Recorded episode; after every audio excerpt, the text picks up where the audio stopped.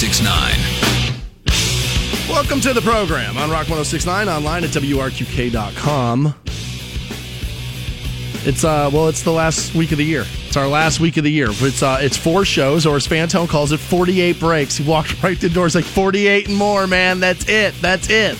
That is, uh, dude, you have your advent calendar down, man. I've had the count going since like three hundred, but no, forty-eight, dude, we can do this. We can, we can. Sometimes you need a cheerleader. I am that cheerleader. You are. And today, I will, uh, I will, I'll let you know, forty-eight more. This one's essentially over, Dan. We essentially. Is that right? Signed on, done, over. Done. Put hey, it in the books. Welcome to the program, everyone. That might be the best show ever, then. Honestly, a three-minute show might be the best program. All right, Sluggers and Butters, That's and we're it. out. And we're done. Uh, dude, how are you? How was the weekend? Pretty good, man. Pretty good. It was a, uh, what do I want to say? It was a holiday-esque show. It was uh, all really? the things that, that you would expect the weekend before okay, well, Christmas for me. me.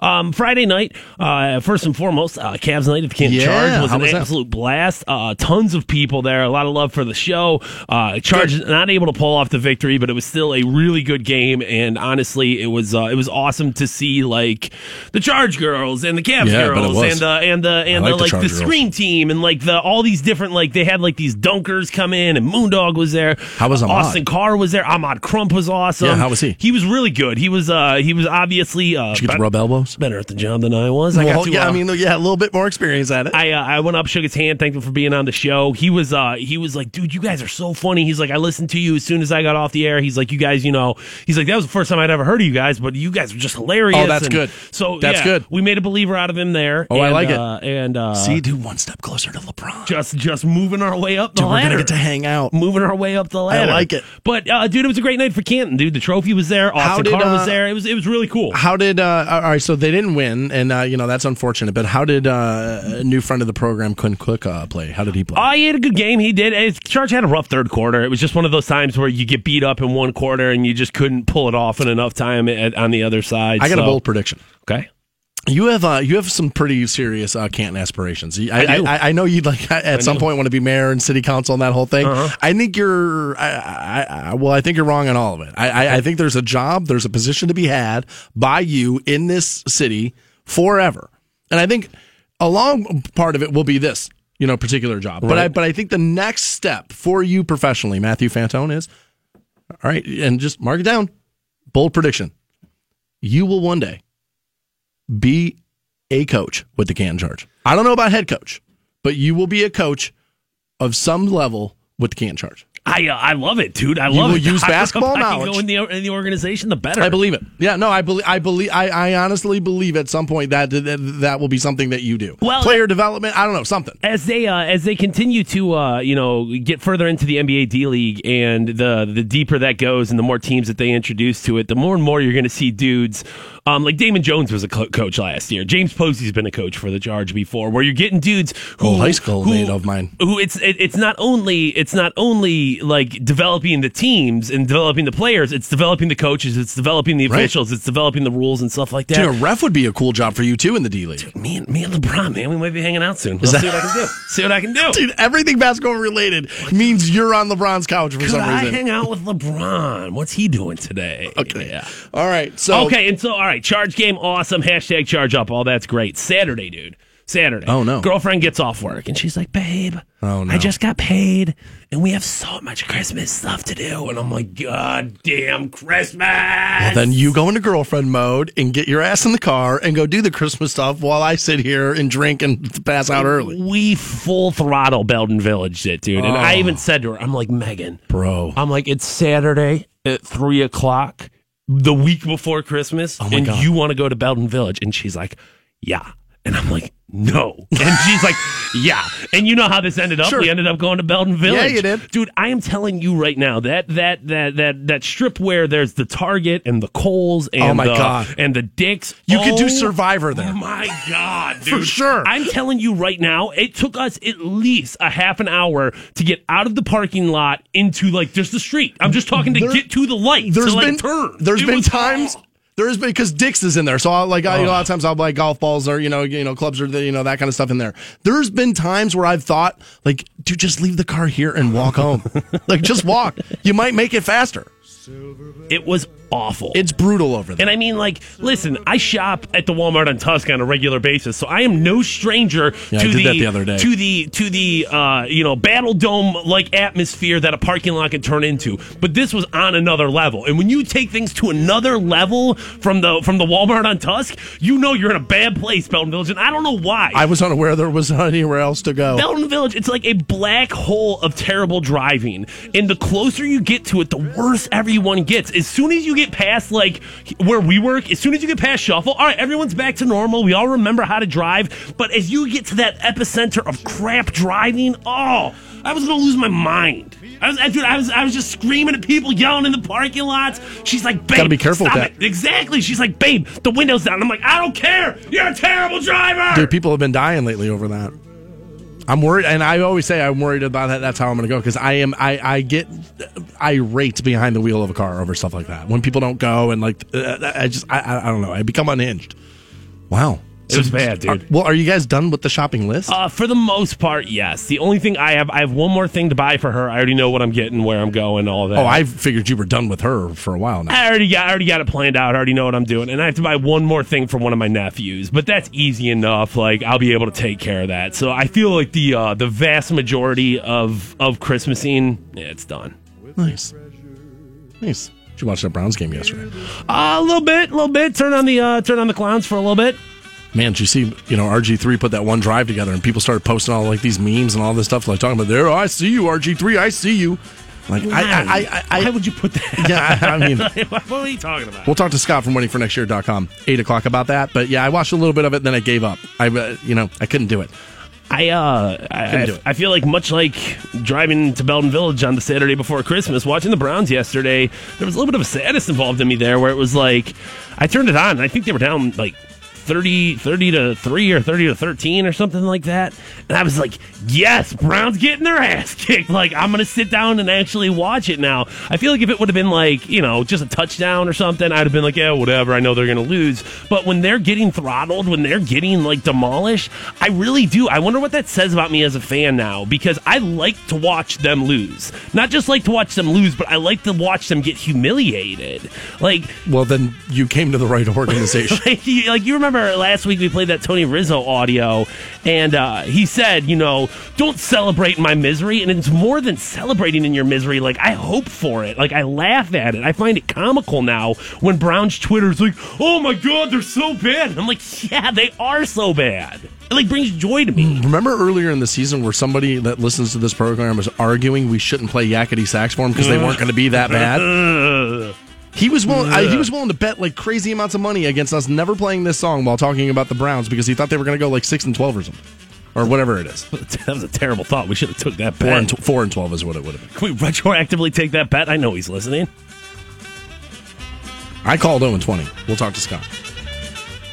All right. Well, you had a much more exciting weekend than I did. I did nothing, honestly, nothing to report. Just uh, sat at home all weekend, did nothing. But uh, I, th- th- there is something we haven't talked about yet. Okay. And what I've, what I'm very curious to find out. Okay. And we got to talk about this a little bit. And uh, I don't know if you're choosing to leave this out or maybe you didn't. But I'm very curious about whether or not the world's ultimate traitor, Matthew Fantone. Yeah. Did you go to the office Christmas party? Ah. Did you go to the office Christmas party? I See, did not, dude. I we did were, not. We were both uh, we were both made to feel some guilt over the fact that we weren't going to go. It was on, uh, I believe, it was Friday at, at, at well noon thirty, and uh, we, we both said no, we weren't going to go. And uh, you may remember, Fantone was voted, you know, Employee of the Month for December, which I can't mm-hmm. figure out why. Can't figure out why. Still a bit of a head scratcher for me too. Like, listen, I'll take the I'll take the the, the praise. I'm I'm sure very quick to be like, yeah, give me a participation plaque. I want that. But I don't know what I did in November. I don't know. Nothing. I was there. I was standing right there. Literally every minute you were in this building in November, I was standing across from you, and you didn't do anything. So I'm trying to figure that out, too. But I thought for sure you'd sell me right down the river and look like the good employee who went, and we didn't go. And here's what's crazy about that. Like, we were talking this morning right before the show started about whether or not we should buy our boss something for Christmas. And in most kid, most situations, you do. But you said to me, and this is totally true, this isn't that place. And I feel like the same thing, that's why I didn't go to the Christmas party. And isn't that weird? It's like, this is the place where it's like, no, dude, you don't have to do that here. Where in most situations, it's like, oh, of course you go to the Christmas party, because if you don't, sooner or later, they're going to be like, oh, that's a good reason to fire those two dudes. But here, it's not going to matter. And I started thinking about it. And there's just not a lot of team unity in this building, and that's okay. But all radio stations, and I would bet most working situations, are ultra cliquey. But radio stations are really cliquey, so you like hang out with the people that you hang out with, and right. that's it. But the problem is, is that most radio stations, and why it's okay, is there's a couple hundred people running around. Right? You gotta, you know what I mean? There's, you know, there's six stations in the building, there's a large staff. We have a smaller than average staff here. So there's like thirty of us. So it's like ultra cliquey, but that's now it's like, it's not like you can't hide in a sea of other people and like, ah, oh, well, we don't really mess with that department anyway. I don't care. I don't need to know them. Like everybody's really personable here. And so now all of a sudden it becomes three on three. And the Christmas party ends up being like Rucker Park. And you can't play Steph Curry vagina basketball in Rucker Park. You better bring your Westbrook. You know what I mean? And it's just like, I just don't, I didn't want to, I didn't want to D up. I didn't, I didn't want to do it. I, I didn't want to do it. I, I just, you know, it's ultra cliquey here. I got I got heavy guilt tripped, dude. Heavy guilt tripped. Friday, it was towards the end of the show, and I like went to go get a cup of coffee or something like that. And the H R lady like corners me, and she's like, "You're coming, aren't you?" And I'm like, "Jeez, crazy." Uh, I was like, uh, "Listen, I got stuff going on this afternoon. I'm really sorry." And you know me, I just automatically, "I'm sorry," and blah blah blah. And she's like, "But it's not going to be any fun if you guys aren't there." And I'm like, "Well, Dan's got stuff going on too." And she's like, "You both have stuff going on in the same afternoon at the same time." And yeah. I'm like, and she could just Be, tell I was lying. Because we're grown-ups.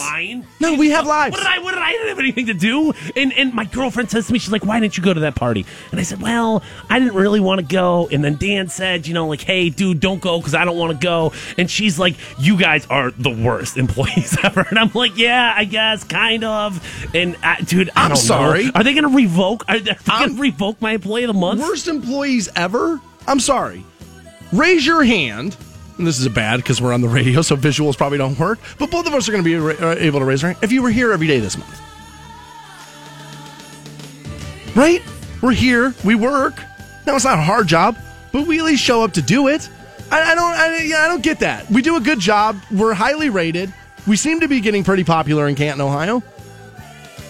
Maslin likes us a little bit too. Lions, I know we bag on well, you, but guys, you know what I mean? Like us. That's all us being good radio people. We're well, great. That's we're, what we're, we get paid for. Good, we but, don't get paid to be a good hang in the hallway. But you're still an employee. You still have other things to do other than just be on the radio. Oh, dude, look at you.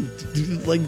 We Super do. Democrat to- towing the like corporate, you know, uh, we red do. Line. We do. We have other jobs. We have other things that we have other responsibilities. We do have other jobs. You're damn right. We both have other jobs. That's true.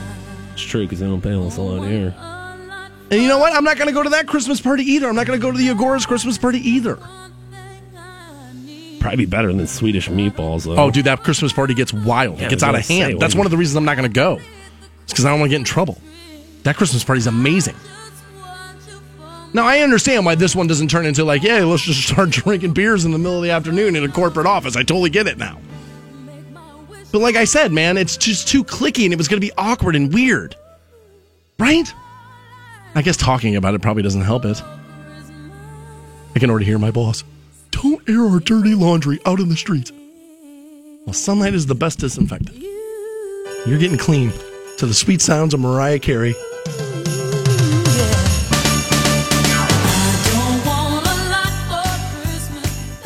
All right, we have the Stansberry Show Stocking Stuffers all week long leading up until the twenty-third. It's every hour you're getting hooked up with fifty dollars to a local area business. This hour, it is Sluggers and Putters. We have that right now. Caller two one eight hundred two four three seven six two five. Get you hooked up with that. And continue the program next on Rock one oh six point nine. one oh six point nine. Welcome back to the Stansberry Show on Rock one oh six point nine. seven a.m., seven twenty this morning. Get hooked up with a fifty dollars gift card, good for uh, the Hard Rock Roxino out there. Part of the Stansberry Show Stocking Stuffers. Every hour on the program, up until the twenty-third, our last day of the week and the year. And seven twenty is Hard Rock. That's a uh, that's such an easy present for your wife. Like, "Oh yeah, babe, we're going up to the Hard Rock. I got tickets to a show. I'm gonna take you out to dinner. We're gonna we're gonna we're gonna play the slots. It's gonna be a good time." Feels like a mistress gift to me, but you know, whatever.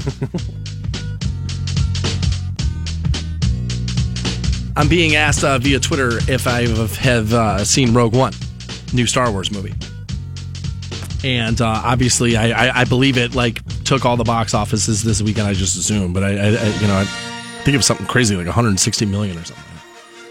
And uh, I have seen Rogue One, uh, but I watched a bootleg of Rogue One. I illegally watched a uh, a bootleg of Rogue One. And I know I'm a super hypocrite because I talk about how people shouldn't steal music and artists should be paid for what they work. And I am an artist I, I, on some level, and I feel like I should be paid to do what I do. So, I'm, yes, all right, I'm to- totally hypocritical. Okay? I'm a hypocrite. Terrible person, probably going to hell. I think we well established. Now, the v- version I watched didn't look all that great. Okay? Looked all right, but it didn't look great. I know it wasn't studio quality. Some of the stuff on there, studio quality. Some stuff, not as of yet. Super real, ultra new things. You got to wait a couple of weeks, then you'll get like studio quality. But it wasn't quite that. So I have to like temper my judgment of the movie while weighing that in. Because the Star Wars movie, eighty-five percent of it, being a fan of the franchise, let's be honest, eighty-five percent of it is how it looks. The stories are always the story. It's the Death Star, and you got to get this part, and you got to get this part out of it, or whatever. Now, leading up to the movie, I didn't know which piece this was, which gap they were filling with Rogue One. I didn't really care. I was just like, ah, it's Star Wars. I know I'm going to see it anyway. I don't really care. I didn't pay attention. So when watching it, I realized which story it was. I was like, oh, okay, I like this. This is a cool idea. Overall, I thought I'm got to go see it. I'll probably go today, maybe tomorrow, um, to see an actual view of it. But it was pretty good. And I'm glad I watched the bootleg before going to the, because I was worried, and here's really the reason why I watched. I was worried I was going to get spoiled on it. Somebody was going to spoil what happened for me before I got actually got the chance to see it. And I'm glad that didn't happen, because the cliffhangers are really good. And what happens was really good. It, it was, I thought the movie, like all along through it, I'm like, all right, come on, let's go, let's go, let's go, let's go. But then when it paid off, it was like, oh, well, that was nice. Yeah, nice. Well done. I like it. So uh, my my takeaway is this, as a huge fan of the franchise, that the prequels, the ones that Lucas did in the early two thousands or whatever, late ninety-nine or whatever the hell it was, those feel like what I was worried Disney was going to do to the Star Wars franchise.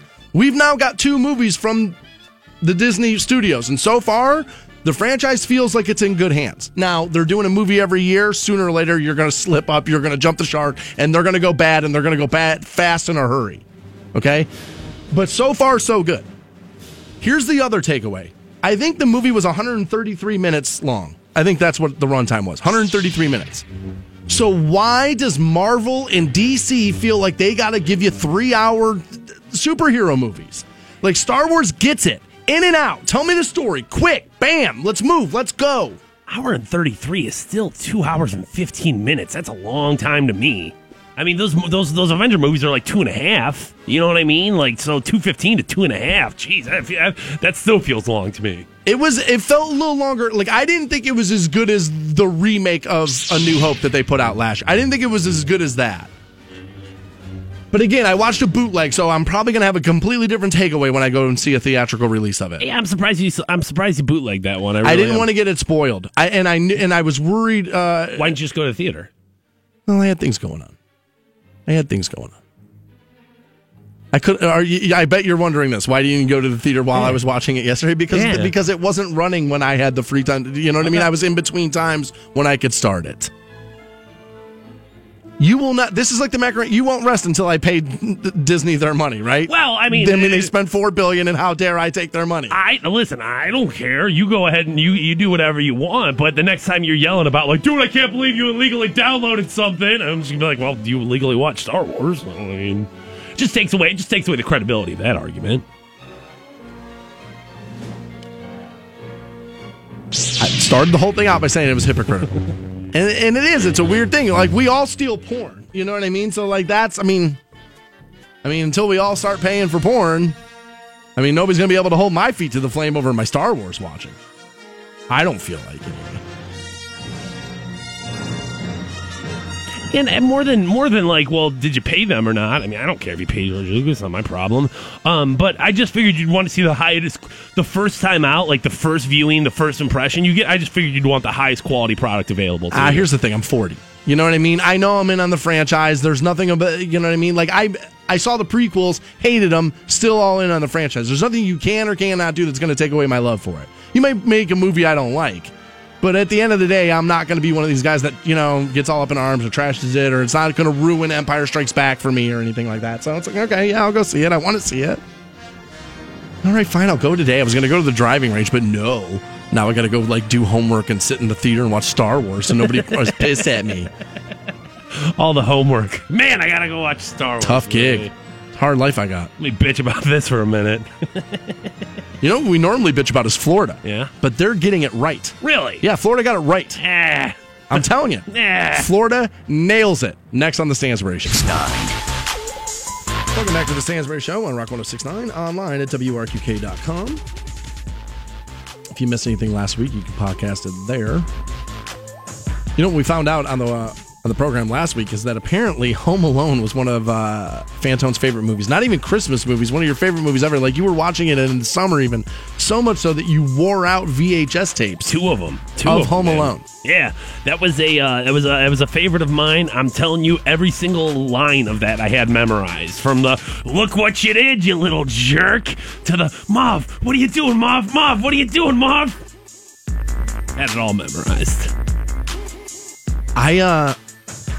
Well, I don't know if that was accurate or not, because I, I, I look, I'm sure it's a, like, I'm not going to knock the movie, but like, I can't even remember the whole movie. I know I've seen it, but I can't remember the whole thing. Like, it wasn't like, it's not one of those things that I have a strong connection to. I'm probably a little old for yeah, it. Yeah, you were probably too old for it. I mean, it was the prime time for me. Like, that's exactly, I was when the same age mo- as the kid.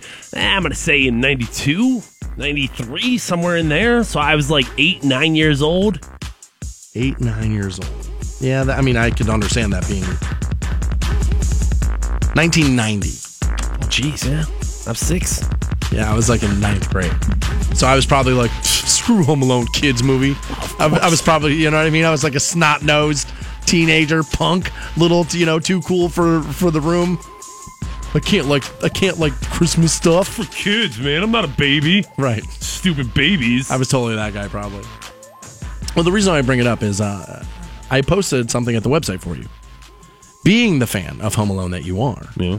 Somebody has went through all the trouble, apparently, to make all of the booby traps from Home Alone. Ah. Now, was there... So, is this what's... Uh, again, I don't remember. I, I remember it was the little kid and the, the hands on the cheeks and that thing. Like, that's what I... Like, that's my knowledge of the movie. Macaulay Culkin, who I, somehow or another was able to... Became a drug addict, right? Well, I mean, never really did anything else. He was in My Girl or whatever, like, shortly after Home Alone, but never, like, went on to do anything else, but we all know exactly who that kid is. Like, if you bring up, what's the kid from Jerry Maguire's name? And we're like, ah, I don't know, who is it? But Macaulay Culkin... for some reason, was able to translate that into, like, notoriety. Yeah, you're right, because the only other thing I remember is The Good Son. Is oh, the only yeah, That's the only other movie, but that's it. Right, and I mean, so, you know, both that and My Girl, neither of those were, like, you know... Oh, yeah. Yeah, but, I mean, neither of those were, like, huge enough to, like, really put him in the stratosphere of, like, twenty-five years later we, we remember his No, name. The biggest thing I remember is that he was banging Mila Kunis, and for some reason she loved him, even though he couldn't stop smoking rocks. I think he's banging um, Michael Jackson's daughter now, that Paris sure. or Blanket or whatever that daughter's name is. But, so, anyway... Uh, Okay, all right, that's well, all right. I mean, you know, yeah, okay, I, I, you yeah, know, all right, that's it, all right. I just was trying to put the years together. It um, it essentially is Kevin gets left home alone. His parents go to oh, France. No. His parents leave him and his and all of his brothers and sisters and uncles. They all, you know, accidentally get on the plane without him, and so he's left home alone. There's two robbers that try to steal the house, and so he, you know, oh. he he sets up booby traps and stuff like that. To stop them from stealing everything in the house. Yeah, yeah, yeah. From doing, you know, from doing those things. So um, this movie is also uh, has produced one of the holidays' uh, most popular memes, it seems, because they're showing like the front of the house, and it's like, oh, now that I'm grown up, I just want to know how Kevin's dad afforded. Uh, apparently, there was like a trip and like all this stuff. They all went to Paris. They were in first class. Like it was a very, uh, you oh, know, God, it, was, it, was, it was the nineties. It was a different time. When did they realize was in charge of the economy? Things were going good. We all had a second fridge full of pop out in there on the garage. It was great. When When did they realize they didn't have little Kevin? They were on the plane. Kevin's mom's sitting there, and she's thinking. Already she's in the like, air. Yeah, already in the air. Now, what happened is is is they, they they had like ten kids. So not only does he have this huge house, and he's taking everyone to Paris. Jeez, but he had, how like, did he pay for all that? He had like ten kids, too. Because uh, that house looks nice in that meme. Yeah, there was one of the neighbor kids accidentally got counted, and they all put him on the second van, and they're like, all right, we'll see you at the airport. And they get broken up, and, you know, it's it's, it's a whole thing. There's, I think, Run Rudolph Run's playing in the background. There's, there's a lot of shenanigans. Going on.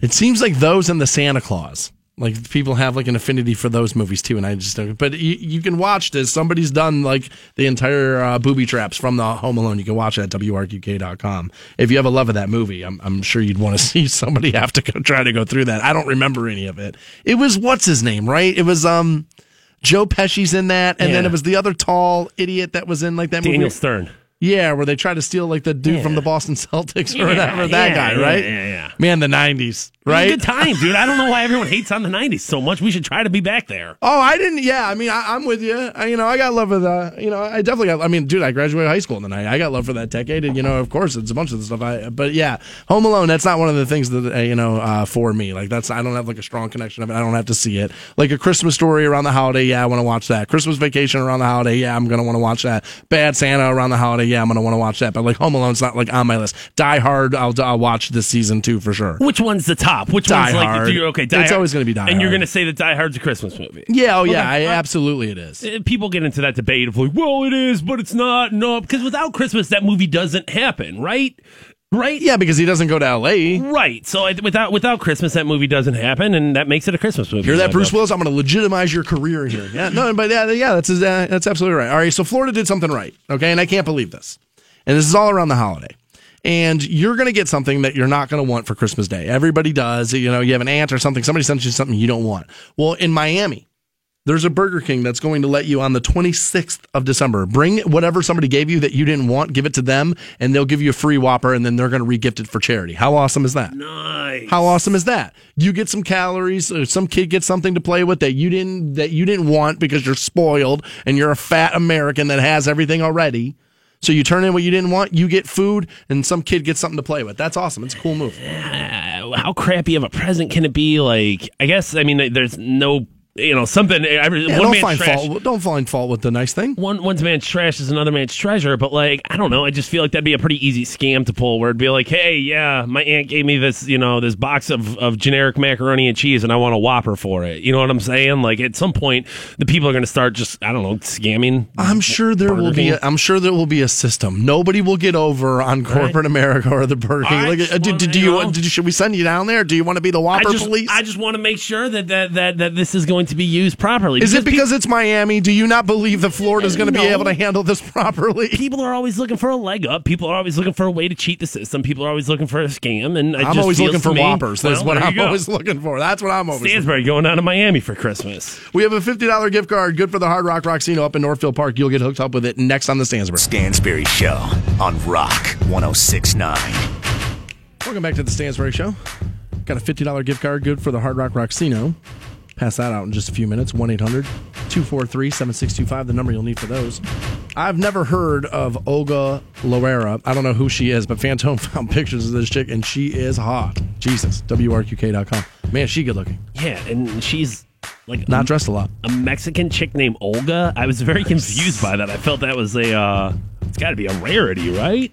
I don't care what her name is. I, I hear the name Olga, and I automatically think, like, all right, this chick looks like beef stroganoff.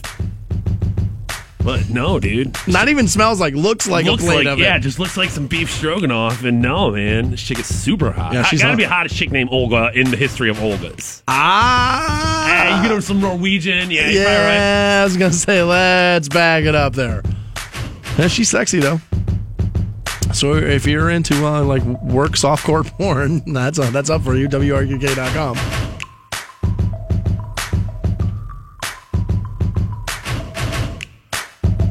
Just heard a little Tom Petty there. You know yeah. he has. Uh, you know he's. You know he's on tour. Tickets got released. Yeah, I heard about that. Yeah, kind of want to go to that. So if I'm on your gift list, that'd be a good thing to. It'd be a good thing to get me there. Big Tom Petty fan there. What's the Cleveland date? Ah, you know I don't even know. Yeah, I'm a big Tom Petty fan. I don't know when he's playing. Huge fan. You should buy me tickets. Is there a show? Is, is I mean, is he coming to Cleveland? Yeah, no, yeah, okay, yeah. Okay, okay. Yeah, there's a date. He's on tour. Okay. There's a date. Tickets went on sale the other day. Blossom uh, show? Q show? I believe Q. Okay. I wish it was Blossom. I really do. Good, like, uh, you know, summer night out, draft beer closer to my house, good Uber trip away. Be easier for me, you know, a little selfishly there, but uh, yeah, Tom Petty. Big fan. And uh, dude's old, not going to be doing it forever. Nah. So, uh, you know, I mean, I've seen him a handful of times, but, you know, anytime you feel like a great is wrapping it up, probably should get on that. Uh, I'm hearing that if you're on seventy-seven, uh, I guess they're closed at Ghent Road in Fairlawn. It's a uh, severe accident is what, uh, is, is, is what I'm hearing uh, from Twitter. Severe accident over there. So uh, if you can avoid that, I would. I've also heard that Canton, uh, North Canton Middle School closed. Um, and uh, there's not been a lot of those this morning, but North Canton Middle seems to be one of them that I've heard. And uh, you can get more info, W R Q K dot com on that. Obviously, traffic accidents happen every day, yeah, regardless yeah. regardless of weather conditions. But I was really like, dude, I'm glad that ice was all this weekend as opposed to during the week, right. Because that really would have, you know, made for a terrible commute. But obviously, yeah, it wasn't bad this morning. I mean, I don't know what it's like out there now. You add more people, and it always makes things worse. But my right. ride in this morning wasn't bad at all. No, not at all. But I mean, that this weekend, I mean, dude, I, there was at least half an inch of ice on my car at one point. And I was just like, dude, thank God. But, well, I guess, you know, that didn't that didn't help out in this situation. sorry, sorry for having that accident. So, uh, you know, Christmas is this week, is obviously, it? On Sunday. You know, is and, it? So, and, um, you know, I, I love this week because everything becomes about, you know, beware and, you know, Christmas and this trend and who's open when and, like, all these, like, crazy, like, you know, nutty stories about our spending habits and, like, gift buying and, like, all this stuff. And it's, you know, it's always that kind of stuff all week. And my sister-in-law and I have battled about this particular subject for years. And I think certain things go through evolution. Like online dating. There was a time when online dating, where if you were going to do that, people looked at you like you were a freakazoid. Yeah. Now, we all download multiple apps if you're single, so you can, like, online date, like, on the go, even while you're, you know, taking a dump or whatever, because that's how you're going to find your soulmate, is while you're dumping out, for sure. That's, everybody knows that. How'd you meet mom? Well, I swiped right while I was taking a dump, and I knew. True love, right? We all do that. It's almost, as a single person, if you're not on some sort of online dating, you're looked at as a weirdo. So, yeah, that has totally changed. That's a one eighty right there. Right, total. Yeah. And I think another thing is, is gift cards with the shopping and for gift giving. It was once upon a time considered to be kind of cold and a little like, I'm giving you a homework assignment, where I think the evolution of said product has gotten to the point of, no, it really is giving people what they want for Christmas, which is whatever it is they want for Christmas. If anything, it was just a step and a, a small step above uh, giving cash. And I mean, I can remember the Seinfeld episode where Jerry gives Elaine cash, and it was a very big, like, no, you don't do that. You, you, don't, right. give, you don't give somebody eighty-seven dollars. Right. Like, no, of course you don't. Um, but yeah, I mean, I, dude, I love getting gift cards. I figured as much. And, you know, and part of that maybe is, though, a part of that probably is is like I like getting stuff practical, like like gift cards for gas and, and Walmart and stuff like that. It's probably just because the economy sucks and nobody has any money. It's like, yes, I'll take I'll do I'll take gasoline as a present. Well, that's the gift that keeps on giving. Yeah, it is. Gets you yeah. to work, right? Yeah, it gets you back and forth to your paycheck, for sure. I wouldn't hate a gas card. I wouldn't hate any of that. But my sister-in-law has always really, you know, come after, not come after me, but she's always like kind of like, you know, poked me about the fact that I was a gift card giver, because she always said to me, she's like, you're a really good gift giver when you put your mind to it. Right. She's like, when you buy me presents, I always love what you buy me because you actually are very thoughtful and you think about it. She's like, but when you give me a gift card, and so I feel like now this is, we're going back a few years, like now in twenty sixteen, like if people give me anything but a gift card, I almost look at you like uh, you're a freak. Uh, what a, you thought about this and what, you go and you bought something for me, idiot. Um, I have gotten to the point with gift cards, especially with my brother, where at this point, I think for like five years consecutively, we were just giving each other like gift cards for twenty-five bucks to you a restaurant. You just save it. And we're like, dude, just stop. Let's Make just it about stop. His kids, right? Right. Let's just stop doing that with each other. Let's just stop, like, you know, so so we kind of put put it put it. Yeah, my brother and I have kind of done the same thing now that he's got a daughter. You know what I mean? He's got, you know, she's coming up on being a teenager. You know what I mean? So it's like now all about the kid. It's like, you know, just, which by the way, I got to get on that. Which, if somebody can tell me what a twelve-year-old girl would want, that would be awesome. I have no idea. Yeah, don't Google that. What does a twelve-year-old girl want? Don't Google that. Man, you're not one for solid advice all the time, but man, when you nail it, man, you knock that one out of the park. Don't, don't Google That's that. Great advice. You'll be on a list. In the bad list. But there's now a study that comes out that says what I'm saying is true. Absolutely. People are like, you know what, dude, just streamline it. Just make it easy. That's what Christmas is. Just give me what I really want, which is I'll go shopping. But they say if you're going to give a gift, what you should do is not worry about you. And we talked about this a little bit last week, about not worrying about like that moment when you're giving somebody the gift. And we all love that. Like when they open it and like, oh my God, I nailed this. I nailed gift giving. But they say that, you know, the gift card is what primarily people want. But if you're going to give something else, then an experimental gift, like an experience-based gift is what I mean to say. Okay. Like basketball tickets or, you know, you know, like, you know, for, for like a dinner night out, maybe, you know, theater tickets or something like that. Now, you're not going to be with them when they use it, but that the gift receiver, they view value in that. They see value in that. Um, just at the, I, I, I like the idea of buying something for somebody that they normally wouldn't buy for themselves. I under- that's how my, that's my rule of thumb too. I understand why that's an, an attractive thing, and especially with an experience where you might not necessarily, you know, like, well, I'm not spending money on Cavs tickets, dude. They're too expensive. I, you know, but to you, to somebody to buy them, you're going to appreciate that for sure. I also think, and uh, this is selfish. This is totally selfish here, but it's a good look also because you're going to be talked about. Like somebody said, because when, let's say, we'll make it Cavs tickets. So you buy Cavs tickets for somebody. They're going to, you know, they're now going to be telling people, oh, sorry, I can't go Wednesday night. I'm going to the Cavs game. Really? You go to the Cavs game, huh? Where'd you get tickets? Oh, well, you know, Stansbury gave me, you know, Cavs tickets. You know, we're friends and whatever. I gave him Cavs tickets. He's the, now they're, uh, everybody, oh, that was really nice. And now there's a bunch of people out there saying nice things about you because you bought your buddy Cavs tickets. So that moment that you're not going to get, you know, by giving them the, although, you know, you're still going to see it. But a gift card will totally work. Because honestly, if you got, if somebody got me tickets to an experience like that, I'm like, well, am I going to be free that day? Do I know? How do I know? I guess with a gift card, though, like, I feel like tickets to something different than a gift card. I feel like a gift card, a little bit, it's like, well, dude, I'm just going to go to Applebee's, and I was going to go on Tuesday night anyway. It's not like that's anything special. Not to say that a two for twenty-five isn't special, I guess, but, like, it, it's not a real treat anymore to dine out, as I feel like it once was. So I feel like there might be a little bit of, I don't know, it's less special than, like, a true experience. I don't know if gift card necessarily plays in the same as, like, concerts to a ticket, or tickets to a concert. Okay. Yeah.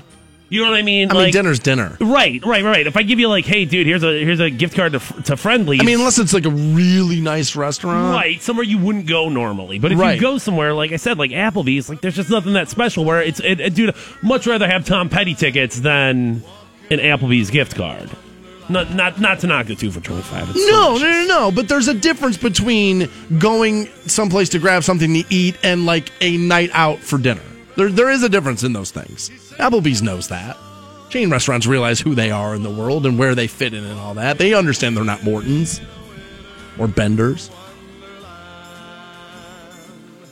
So we're going to talk to Scott from Winning For Next Year dot com at eight o'clock about this Browns game that took place yesterday. And here's the deal. There's not a lot to take away that was like, oh my God, thank God this happened. Or like, you know, here's looking up. But I will say the one thing. I will say this. And I said this, you know, after the draft. And why I was okay not taking one of those top, you know, two quarterbacks, you know, from this last draft. If you looked, it looks like Jared Goff isn't ready yet. Now, he might not have the coaching, he might not have, but he's definitely not ready to play right now. Carson Wentz has since regressed, you know, regressed since the beginning of the season or whatever. That might be coaching with Doug Peterson, too. I don't know. We'll hold off judgment for right now. But what I will say is that the Houston Texans signed a quarterback in the offseason at seventy-two million dollars, and they had to bench him. They had to bench him. A seventy-two million dollars quarterback has to sit. And as bad as things sit here for us, as bad as things are in this franchise, and as hopeless as we are at quarterback, we didn't sink seventy-two million dollars into a kid and can't play him.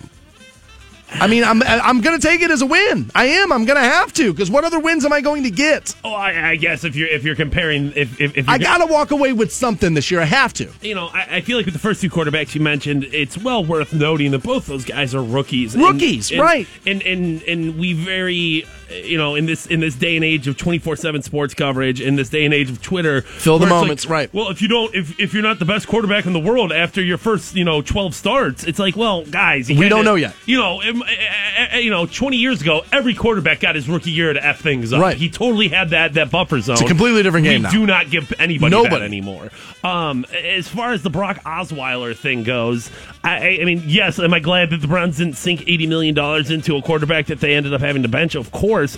But there is a little bit of me that's like, well, dude, it's it's very easy to to sit there safely and be like, well, I'm glad we never left the I'm glad we never left the harbor because our boat's still in good shape. And it's like, well, no, dude, you go out there, you swing, and if you miss, that's better than, than getting struck out with oh, a bat on your shoulder. I don't think in that kid, not not a quarterback. I, I think that's a no, because dude, a guy like Osweiler can set your franchise back four or five years if you screw it up. Because if you don't get the next guy now, because they have a good roster. Like, I know, aren't they still, like, leading the division? But he's, ter- I mean, dude, he's terrible. He's terrible. And here's the thing, is people are knocking, and I'm, I'm like, I may be out of the Sashi Brown business. I think Hugh's going to be a good coach for a long time. And I, and I, I think he has the makings to be a head coach, too. I know some guys can only be coordinators, position coaches, this and that. I think Hugh could probably be a head coach. And I'm still kind of in on Hugh. I may be coming out of the Sashi Brown business, this and that. But people knock the Browns organization. Dude, the Texans didn't even interview Osweiler in person. They hired him over the goddamn phone. They hired him over the phone, gave him seventy-two million dollars over the phone. They didn't even, like, meet with him. Now, with that contract, obviously it's broken up over four years. Not all of it's guaranteed well, right. money. I mean, dude, that's well, how uh, pr- professional contracts work. But with that being said, I mean, it's only costing them like like fourteen million dollars a year right now for Brock Osweiler. And yes, you have to bench him. But when you're paying Joe Hayden twelve million dollars a year and he's gotten you zero victories, which one's a bigger waste of money? Brock, Os- Brock Osweiler's a bigger waste of money. I, I mean, at that point, it, sure, but... He's it's a bigger not, waste of money. Not that much of a bigger waste. I mean, I mean, who? That was a that's a huge dude. Brock Osweiler is a huge mistake. It's a huge mistake. Six seven, too tall. He's a huge mistake. Like, dude, if I was Houston Texans fans, then what my point is is that as mad as we are, there are things like they have a roster that could go to the playoffs and make a run, but they're inept and they didn't interview their quarterback in person. Like, things could be, I mean, it's bad here. Don't get me wrong. It's oh and fourteen. It's bad. We're going to talk to Scott about that. But I think there are other things going on in the N F L where I may be even more mad. As, I'll tell you what, if I was an Indianapolis, I mean, in, Indy won big yesterday, too. But if I was a Colts fan, I'd be, I'd be more mad than I am as a Browns fan. Because you got an all-timer in Andrew Luck, and you're wasting him. I know they won big yesterday, but, like, overall, they've been wasting him. I just, you know, there are other stories in the N F L where it's like, yeah, dude, things are bad here. And I know our record's worse than all these other stories, but uh, there are other major causes for concern. It's not just us. That was my takeaway from watching the N F L a little bit yesterday. I didn't watch a lot of it, but you know, when I watched, I was like, you know what? There's other, there's stuff out there. But I may be out on the Sashi Brown business. It's going to be interesting. I want to talk to Scott. winning for next year dot com and see. Everybody's asking about Hugh's seat. How hot is that? How hot is that? How hot is that? At some point, we got to talk about the personnel guy, right? I mean, at the end of the day, the game's personnel. At that, at some point, you have to talk about every job in the organization. Right, I'm not I mean, arguing that. From from Joe, like I said, from Joe Hayden down. I mean, from from from the top to the bottom, they dude, they all suck. Fantone does not like Hayden. You were, I, you. I will say this: you were early and right about Hayden fading faster than people wanted to admit. Because you've been on that now, I think, more than two years. This is like I think I think you started that the first season we were a program, so you were right on that before most people were willing to admit Hayden wasn't what he was hailed to be, or was no longer what he was once was, depending on how you want to look at it. Be interesting to see what Scott says. We'll talk to him at eight. Got a fifty dollars gift card, good for the Hard Rock Roxino. Caller fifteen, one eight hundred two four three seven six five. Get hooked up with that and continue with the program next. Hang on. Dansbury Show on Rock one oh six point nine. Welcome back to the Sansbury Show on Rock one oh six point nine. We made you aware that North Canton Middle had uh, canceled classes today. Now, I didn't, I don't have a, a ton of info on this, but a coworker has just shared with me that the reason being is that apparently there's signs of a double homicide near the area where they found a, a body in a house, and I believe one even outside. Jeez. Again, I don't have a lot of info. They told me, um, my coworker just told me in the hallway, he's like, check fox eight dot com. That's where I where I saw it, and I'm there right now, and I don't see it right here, but that's what I have heard. Again, I don't have a whole lot of info, so I don't want to be quoting anything, but what I've heard is there was a double homicide. Disturbing. Yeah, it sounds scary. Hopefully nothing related with the school. I would I hope mean, not. Let me let me do a search here.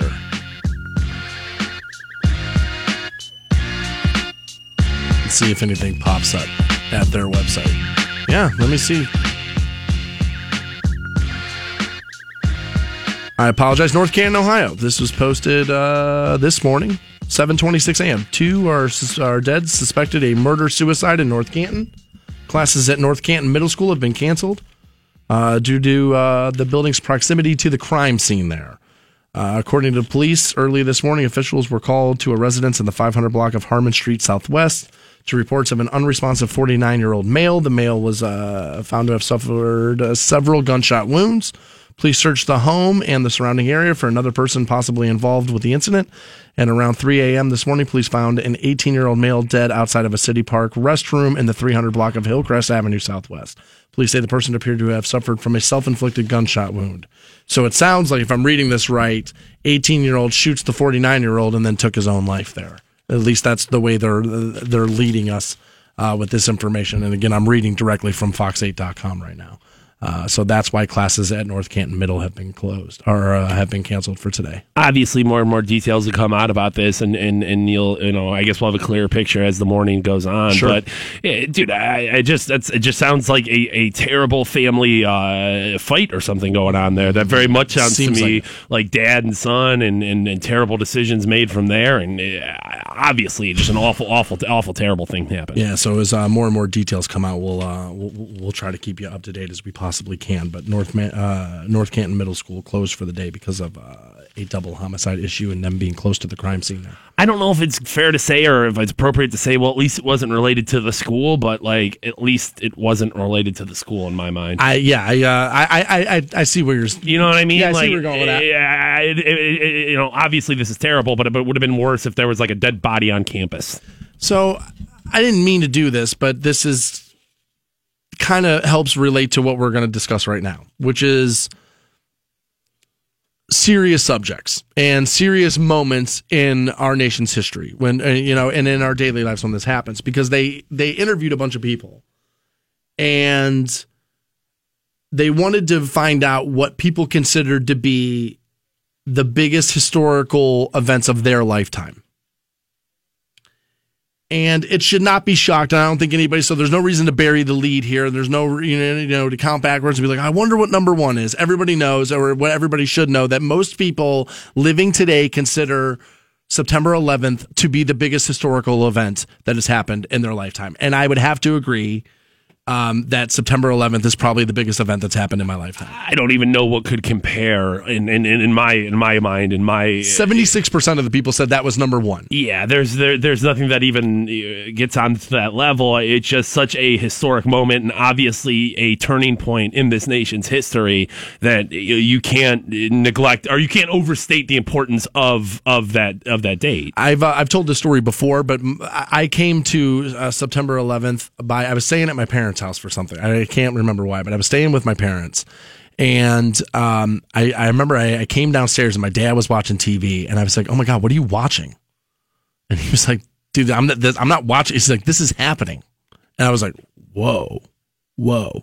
And so for me, yes, for while I'm have while I have been alive, that is, I think, the most significant historic event that has happened. And like you said, I can't imagine what would even be my second thing. I, like I can't even think. It almost seems disrespectful for me to try to put something second up to it. To be honest with you, right? I, I know mean, it's not, but it feels that way. Like it, I don't even know how to like measure that. I, I always think it's worth noting about nine eleven, and it, it just you know obviously it's kind of basic math, but at the same time, dude, there are like if you're a freshman or sophomore in high school, you weren't alive for nine eleven. Right. So like your it's just such a bizarre like thing to think that that what feels like you know, very much a real to me is going to be ancient history to to this next generation of kids. Like, that's crazy. You're going to have to teach them the importance of nine eleven. You're going to have to teach them, like, why, you know, you know, not just like, hey, this happened, but why it was such a, a significant event. So some of the other things on the list here that that that, that Americans considered to be the biggest historical events while they've been alive, coming in at number eleven overall, and like they said, because September eleventh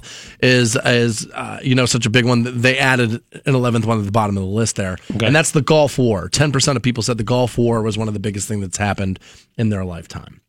Um, I, I definitely think that was, you know, obviously the, uh, the the history of violence in the Middle East isn't anything new, but it was certainly, like, it brought it home to America, so I can understand why that was a big thing. Yeah, it seemed...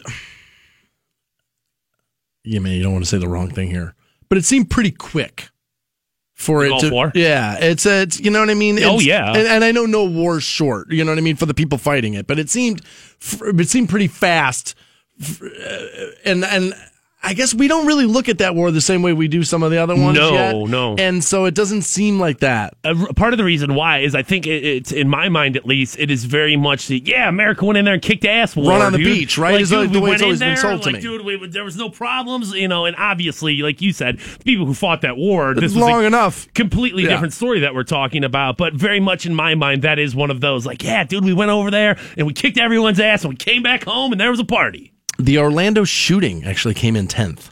And again, number one was September eleventh. We're not trying to, like, you know, you know, tease you or anything. But uh, the Orlando shooting, again, had ten percent of the respondents said, you know, that that was, uh, you know, the most significant historic event of their, their lifetime. You know, if I if I was making a top ten list, I don't know if that's going to necessarily make it for me. But you have to remember, um, recent memory is going to skew this a little bit. Where, like, you can, oh, God, yeah. you, you can look at the... Slave to the moment. Right, and events of the last year and be like, oh, that, that was hugely important. And something twenty-five years or, you know, ten years ago, you might not. Now, number nine, I felt was interesting. Because I felt like this should maybe be a little bit higher.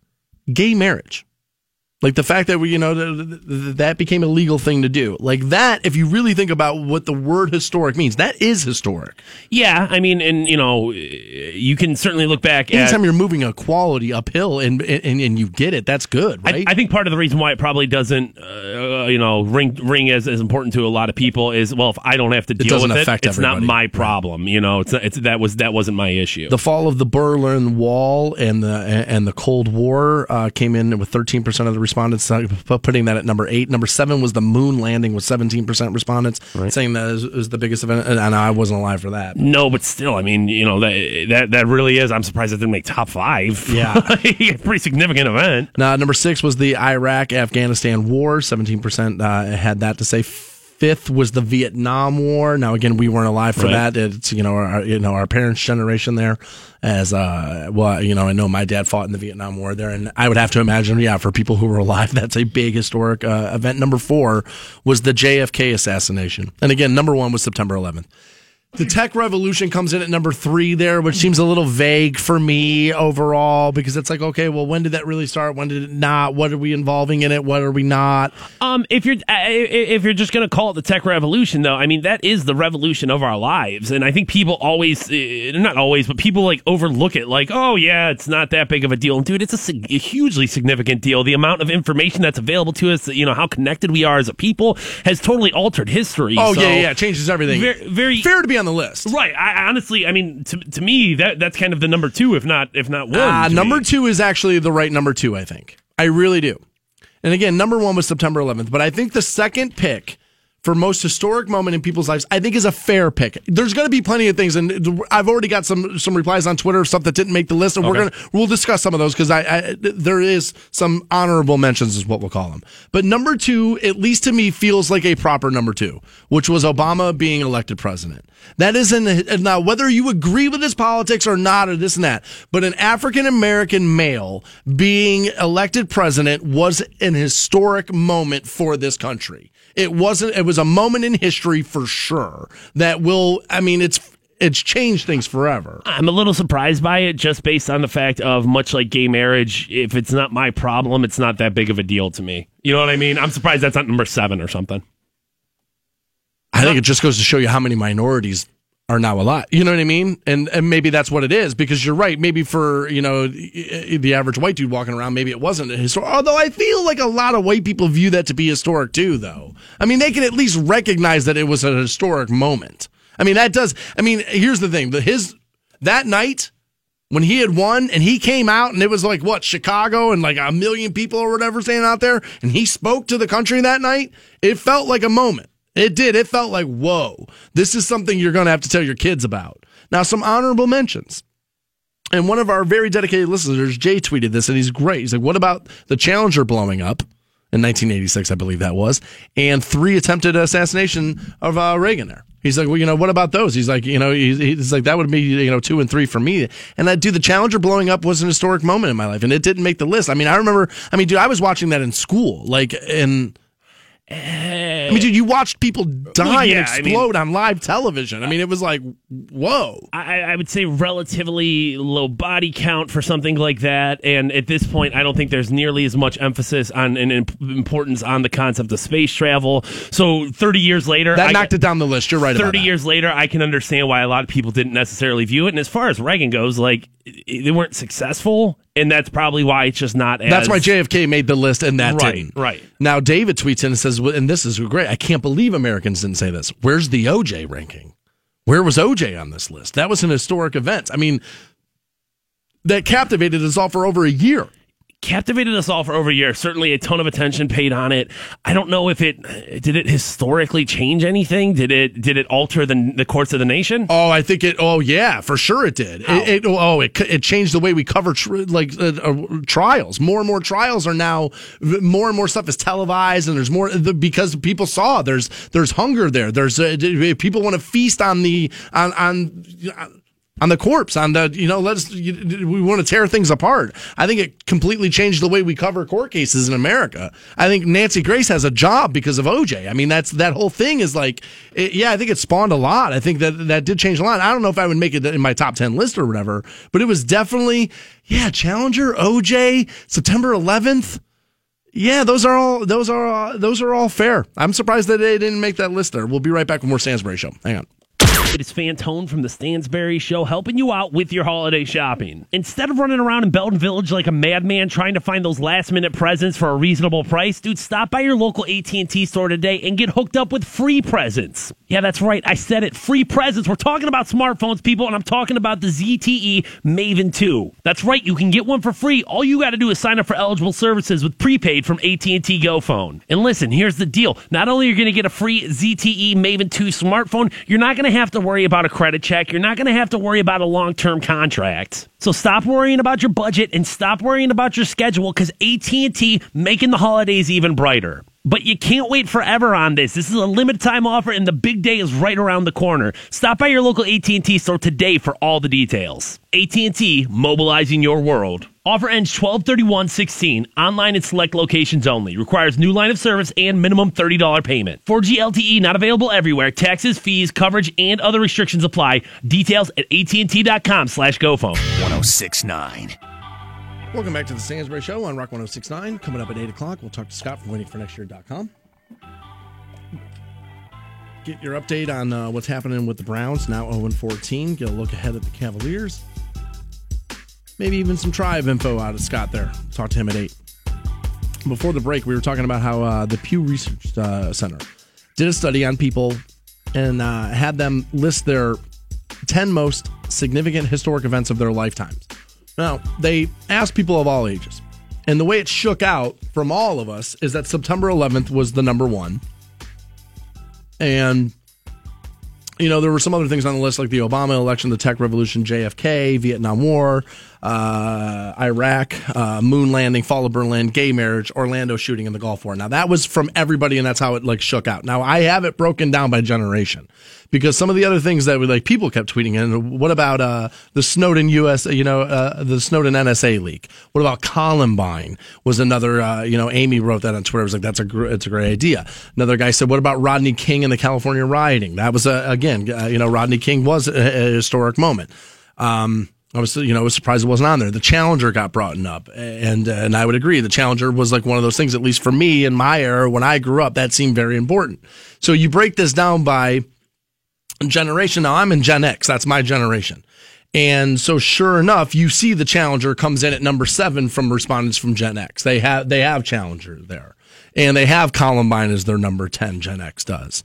Now, baby boomers, they're, uh, they have M L K, that assassination, in at number nine. And again, I was a little surprised that that didn't get like brought up a little bit more uh, in, uh, in the overall for all of us in the top ten. At that point, I would say more than the assassination of M L K, I would say the civil rights movement as a whole. You know what I mean? Well, it, they have that okay. as number seven. Okay. All right. M L K was nine, the civil rights movement, baby boomers anyway. Okay. Have that as uh, has that as number seven. Now, the millennials, the younger people here, theirs is pretty interesting. Now, again, some stuff has been happening while they've been alive now. Uh, they list the Great Recession as uh, as the twelfth thing, uh, millennials. I'm not sure, uh, you know, what the uh, how that shook out. Uh, the Boston Marathon bombing was on their list. Sandy Hook was on their list. Bin Laden on their list. Again, yeah, getting Bin Laden, that's an historic event. Uh, Hurricane Katrina was on their list.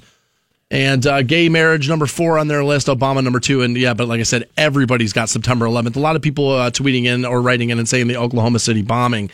And Gen X had that as uh, number twelve overall. I guess maybe I'm just looking at things from a different filter of, like, I'm looking for things that have made historical impacts, not just moments in time. And I feel like some of these things, like, don't get me wrong, hugely important, hugely significant, but didn't there, there was no real change afterwards. I think, I see, I yeah, I, I, I think you're getting hung up on what people, on what we're calling historic. I think what you gotta put this through the filter of is, I remember where I was when that happened. Okay.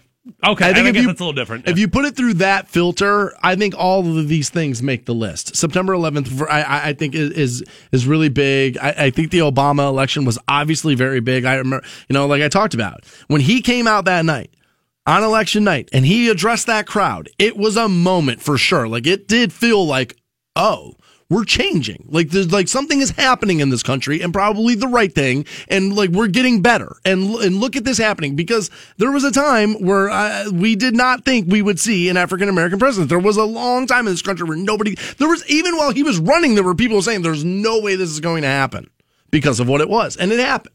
I'm perfectly okay with that being number two, because it felt like an historic moment. I don't have kids, but that felt like one of those moments where I was going to, like when I would parents later on in life, where I would say, yeah, I was there for that. I remember seeing this. This is why it was important for our country. You're growing up in a country now where it seems odd to even think about the fact, we really have dementia. At least I would hope that's what my kids would be dealing with. But yeah, there was a time where that wasn't a thing. It felt like something that I would have to sit my kids down and talk to them about.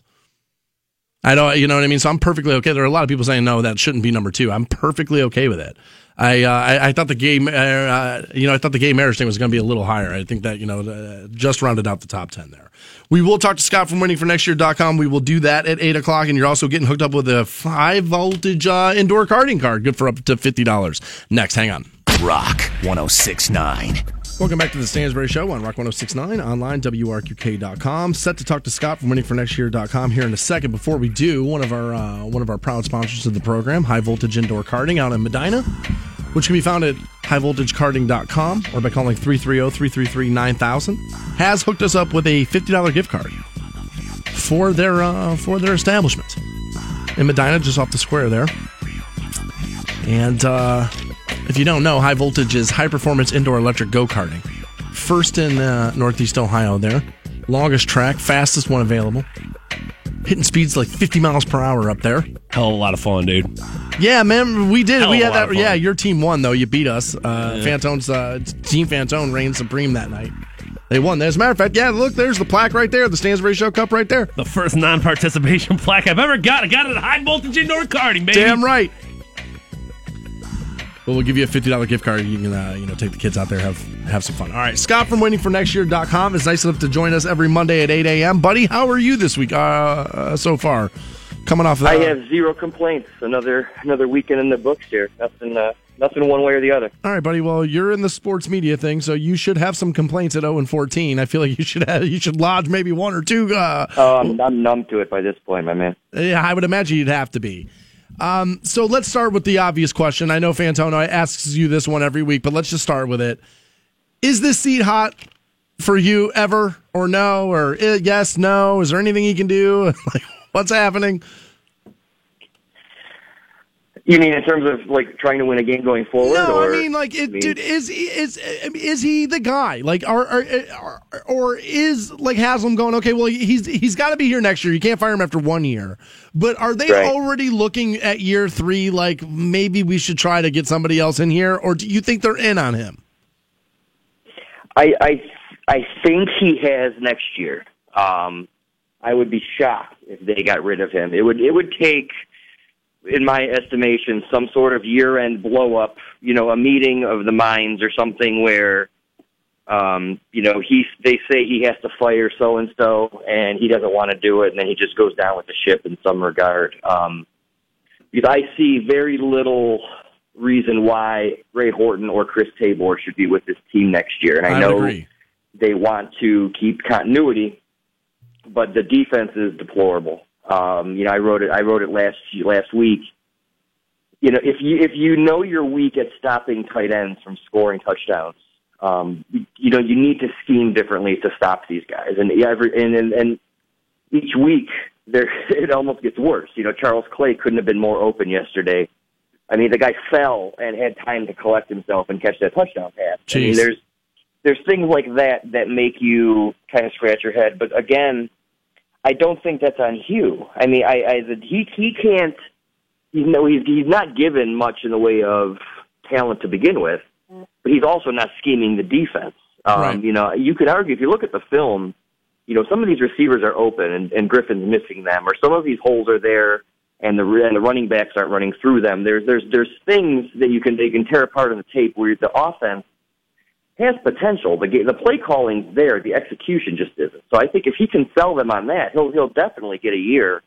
But they need to get talent in here ASAP because there's a lot of guys on that field wearing orange helmets who wouldn't even be playing. Well, you know, on any other team in the in the, in the N F L if if they weren't employed by Cleveland. Well, let me ask you then, because I think that's the seat that should really be hot. Is Sashi Brown's seat hot at all? I mean, he's your personnel guy, I right? Will- Yeah, I would actually. That's a good point. I would think his seat would be hotter um, by default, given the the lack of talent he's provided Hugh Jackson. Um, I mean, we all know the S flows downstream, right? So, right. so Hugh would be theoretically the, the guy to go. But if, if Jimmy blows it up, he he he really blows it up. Um, you know, but but Sashi can sell them on this is part of the plan. It needed to be really really bad here. They needed to get rid of overpaid veterans. They needed to give, you know, throw these rookies at the wall and see who sticks. You know, in, in doing so, you get guys like Breanne Body Calhoun, who up until like four weeks ago, no one even knew existed. And then now he's your starting cornerback. You know, you get guys like Jamar Taylor. You trade a seventh rounder for him in the, in the offseason. And now next thing you know, you're signing him to a three year contract extension. So even if they could use this period to vet out maybe three or four guys who weren't a part of the plan to begin with, and then add them to guys who are a part of the plan, like like Emmanuel Agba, Corey Coleman, hopefully Terrell Pryor. Um, you know, then you start to get yourself some some interesting young talent that you can build around. And then as these guys become older, you know, they're not rookies anymore, and you're you're relying less and less upon that. And then you fill in the gaps with, ideally, fill in the gaps with some some decent free agents, and then you're you're a contender. But you know, as we've seen, you know, the flashes are are, are very very few and far between. And you know, I, I, I'm not surprised that he wouldn't he wouldn't uh, commit to Robert Griffin the third next week because the guy for two weeks in a row now, despite really trying to hitch his wagon to this this, this veteran, is, is not working out. And I, I don't know who the answer is going to be, but it's going to be a very very long couple weeks here. Well, why the hell not? I mean, yeah, throw R G three out there and and, and right. Uh, right. I mean, we we have to. If play he's willing to risk his body for two more games, then do it. We have to play them. We can't forfeit them. So therefore, yeah, do throw R G three out there. Um, Scott, I, I glad I'm glad you mentioned that. You know, you're you're numb to it at this point. Um, and it's interesting to watch the self cannibalization of the Cleveland Browns fan base and and and kind of see you know Tony Rizzo threatening to run people over with cars and and and, and the oh and sixteen. Parade and all of that, and as a, a Cleveland sports historian, as somebody who's really, you know, kind of been around the, you know, not only the Browns, but around the Indians, around the Cavaliers, through good and bad, w- where do you put this embarrassment of what is going to be an oh and sixteen season on the all-time Cleveland S list? Well, to your point, Matt, I think it's, it's bad. It's really, really bad because, you know, when the Cavs were winning you know, games in the teens, you know, with Kyrie and Tristan, you kind of saw that even if they weren't winning very many games, then you still had one of the best point guards in football or in basketball. You still had, you know, the the, the logic was you'd still have a couple high picks here coming up, and you had a way to kind of build right. around that. Um, you could see the future in Kyrie. Yeah, and, and, and you know, when the games would end, Cavs fans would just kind of throw their hands up and be like, okay, you know, we're we're supposed to, we're not supposed to win them. You know, for whatever reason, every Sunday after the Browns lose, even though you know they're going to lose, I mean, they went in double-digit underdogs again. Jeez. You get a ton of fans yelling at each other about this and how the process should play out. You have a lot of people who believe that you can have a rebuild without it being this bad, and I I, I, I think there's some merit to that. I mean, you know, K C was really bad, and then they get Andy Reid, they they get Alex Smith, they trade, they acquire Jeremy Maclin, they you know draft Tyreek Hill, and, and, and they already had a decent defense, and now they're Super Bowl contenders. I mean, there's there's ways to bottom out without really hitting rock bottom with the way like the Lions did a couple of years ago, or the Browns right. are doing right now. Yeah, but there's um, but there's only so, so many there's, Andy there's, Reids. Go ahead. Yeah, but there's only so many Andy Reids, right? I mean, no, I agree. I no, I completely agree. Um, but the thing is, and so that's why you have some people feeling that, you know, it can be done different ways, which I think it can. The issue is you can't really attract much here. You know, you really need to build from the bottom up because Jeremy Maclin isn't coming here. Right. Nobody's going to. You know, come you're not you're not getting these guys to sign contract extensions here. So, um, you know, they they have to go about it this way. And for whatever reason, you know, Sashi Brown, Paul DePodesta, these guys felt. Acquiring draft picks and, and getting cheap, cost-controlled talent by the masses is the way to go because if you if you can get a seventy percent success rate and on, on way more draft picks than anyone else is making, your your young, cost-controlled talent is much, much better for the long term. So I mean, it's it's really tough to, to grasp because it's not fun to watch, and we're still paying every year because that's the way, you know, fans and season ticket holders are – you know, kind of, you know, hamstrung, but, you know, the, the plan is not to be really competitive for at least two, two, three more years. And I, I don't think if they're going to go oh and sixteen next year, if they do, he was definitely gone, but it's still not going to be pretty next year. And you're, and you could be looking at two thousand eighteen before, you know, the, the, the, it starts to crest here and things start to go the other way. I said when they hired him, it's a five-year plan. I, I and and I, I said reading what they were going to do and listening to what they said they wanted to do, that's a five-year plan. And when you're looking at a team that puts six quarterbacks out in one year, I don't know how it's going to be any shorter than that. Um, let's look ahead at the draft then, because I agree with you. No free agents want to come here. Like, I, if you're a guy and you even have two teams interested in you, you're sure as hell not going to the middle of nowhere where it's freezing cold and, there, and there's no quarterback. You're sure as hell not going to do that. If you have options, you're not picking Cleveland. So it's all about the draft. Are they going to take Myles Garrett? Is that going to be the pick? Uh, if you ask me, that's the pick I'd pick. Um, the defensive I, end. I think, yeah.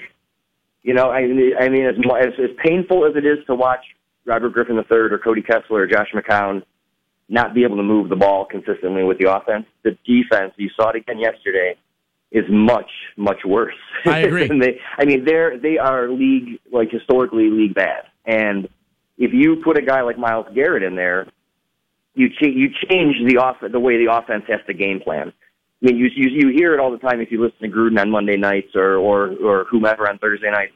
When you have a guy like Khalil Mack rushing the edge, you have to run the other way because if you run to his side of the field, You you you're it's you're you're essentially turning it for you're essentially saying here's for here's second down. Right. You're not even you're not even you're almost punting that play.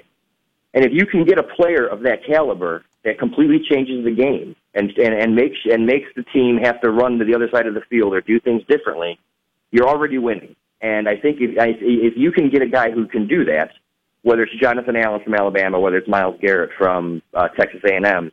I think you have to make that pick rather than rolling the dice on one of these quarterbacks who all have substantial question marks. I think if you get a quarterback late, uh, you know, later in the first round, it's looking like that Eagles pick could be number six if they keep losing out.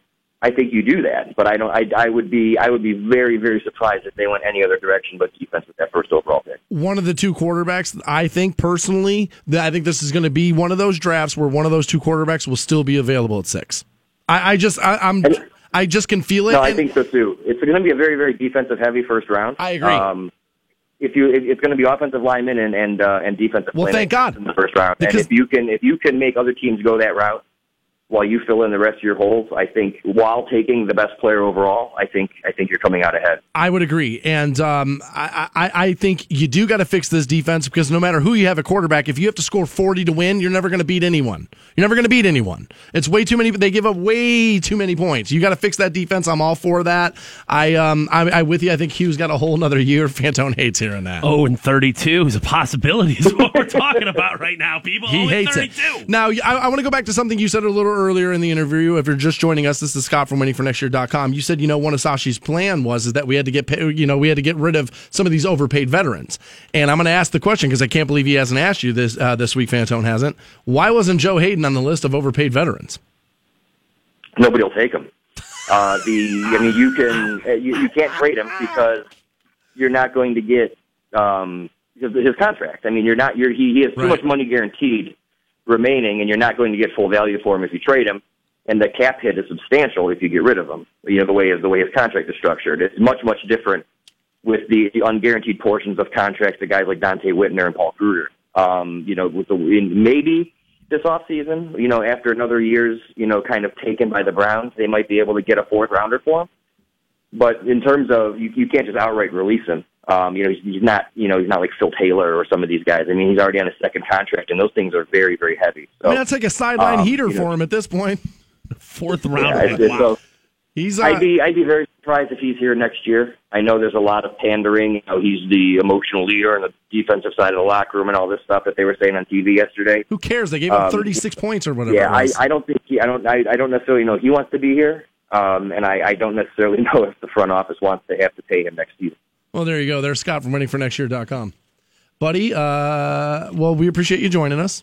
I'm sorry to keep it all Brown-centric yeah, today. Dude, geez Louise, can we talk about a winner for a minute? Can yeah, how are give, the Cavs? All right, dude, give, dude, all right, dude, you know what, dude, give me, dude, yeah, you know what, give me one hundred twenty seconds on the Cavs being good.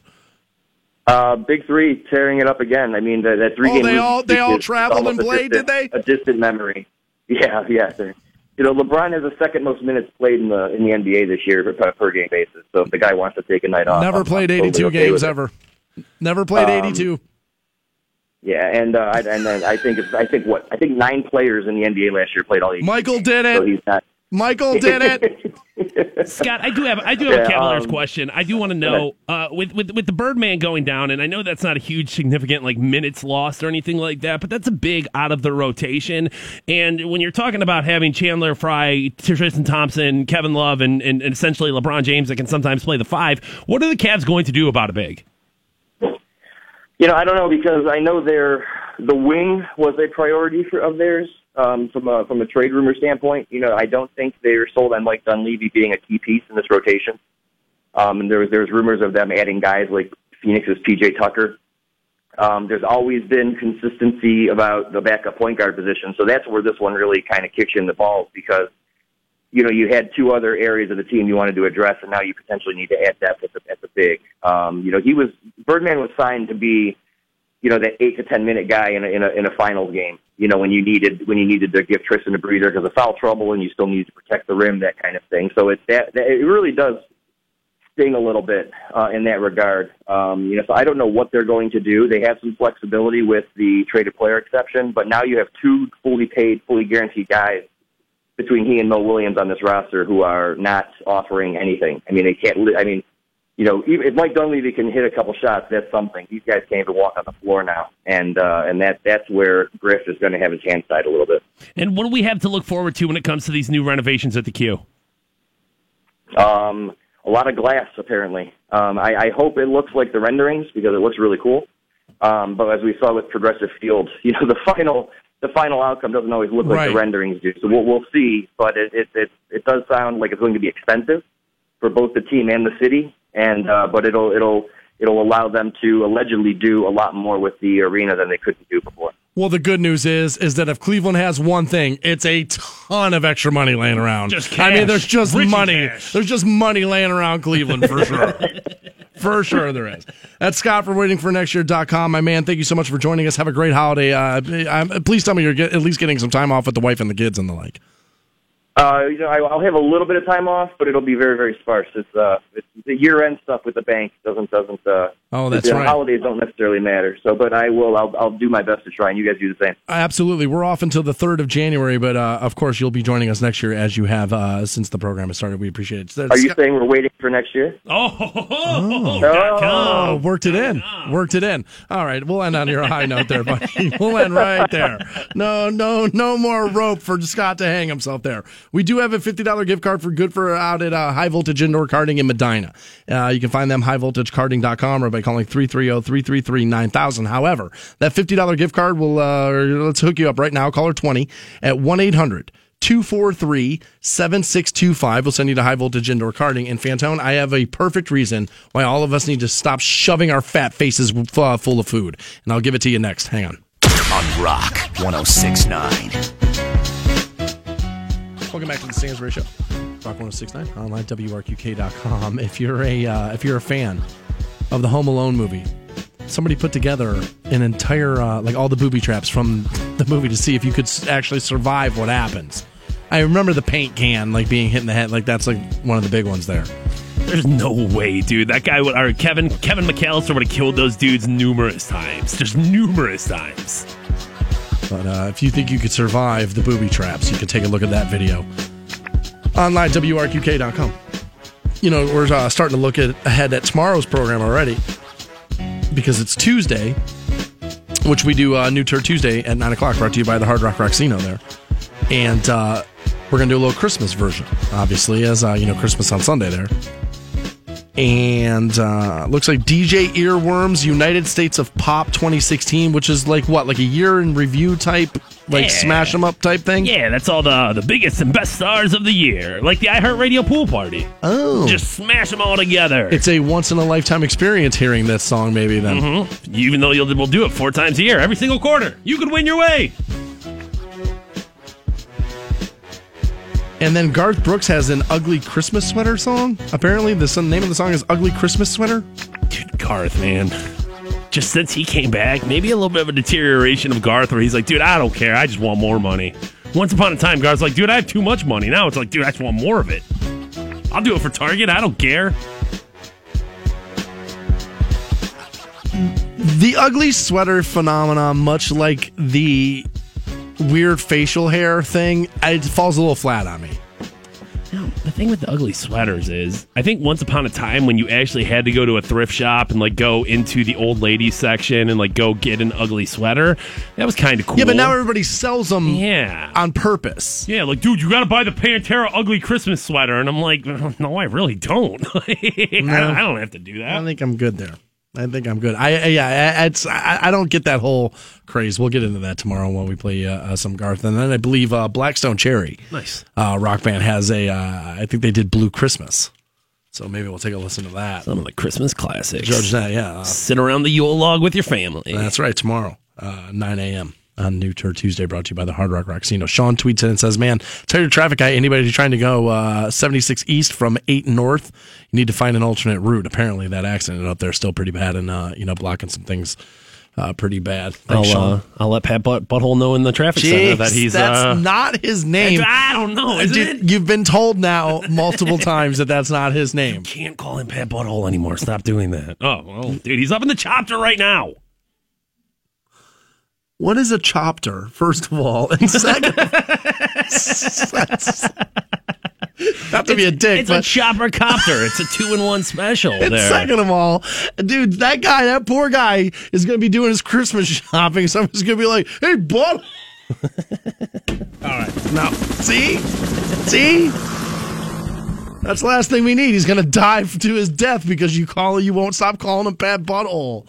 I know Pat. I do. Pat and I go back like fifteen years. I wonder, dude, I wonder if Pat Butthole does get noticed out in public. You know what I mean? Oh, I mean, for sure he does. As a, as, as a traffic reporter, I, sure wonder, I wonder how frequently that happens. He's also in a pretty good band. Pat Butler is. Pat Butler. Because that's his name. Pat Butler is his name. I don't know, dude. Yeah, that's not that's not good. All right. So as you get ready to have, you know, the family over for, you know, you know, the holidays and all that, everybody gets together.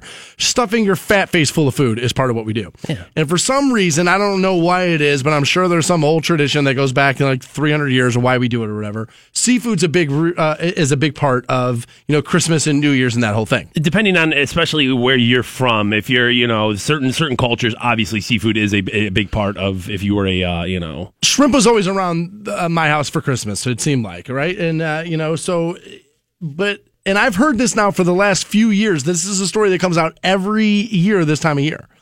But apparently, unless we make some changes and we change our diet and we stop eating at the rate that we do, there will be no more edible fish left to eat by the year twenty forty-eight. Jeez.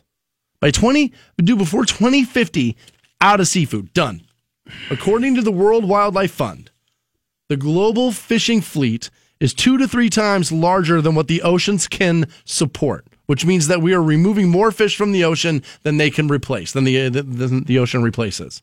Now, that sounds like Americans. That sounds like, not even Americans, that sounds like humans. That sounds like us. I don't care. Ocean be damned, put it on my plate, and make sure it's all I can eat for nineteen ninety-nine dollars. Yeah, put that tartar sauce on it too, man. I want a slice of American cheese up on it. This sounds like us. Yeah. Right? And so, like, when we talked earlier that, you know, there are things that are evolutionary, most things. And I could see us getting to the point where, the like, seafood's just like, oh, yeah, we don't do that anymore. We don't have that anymore. Right?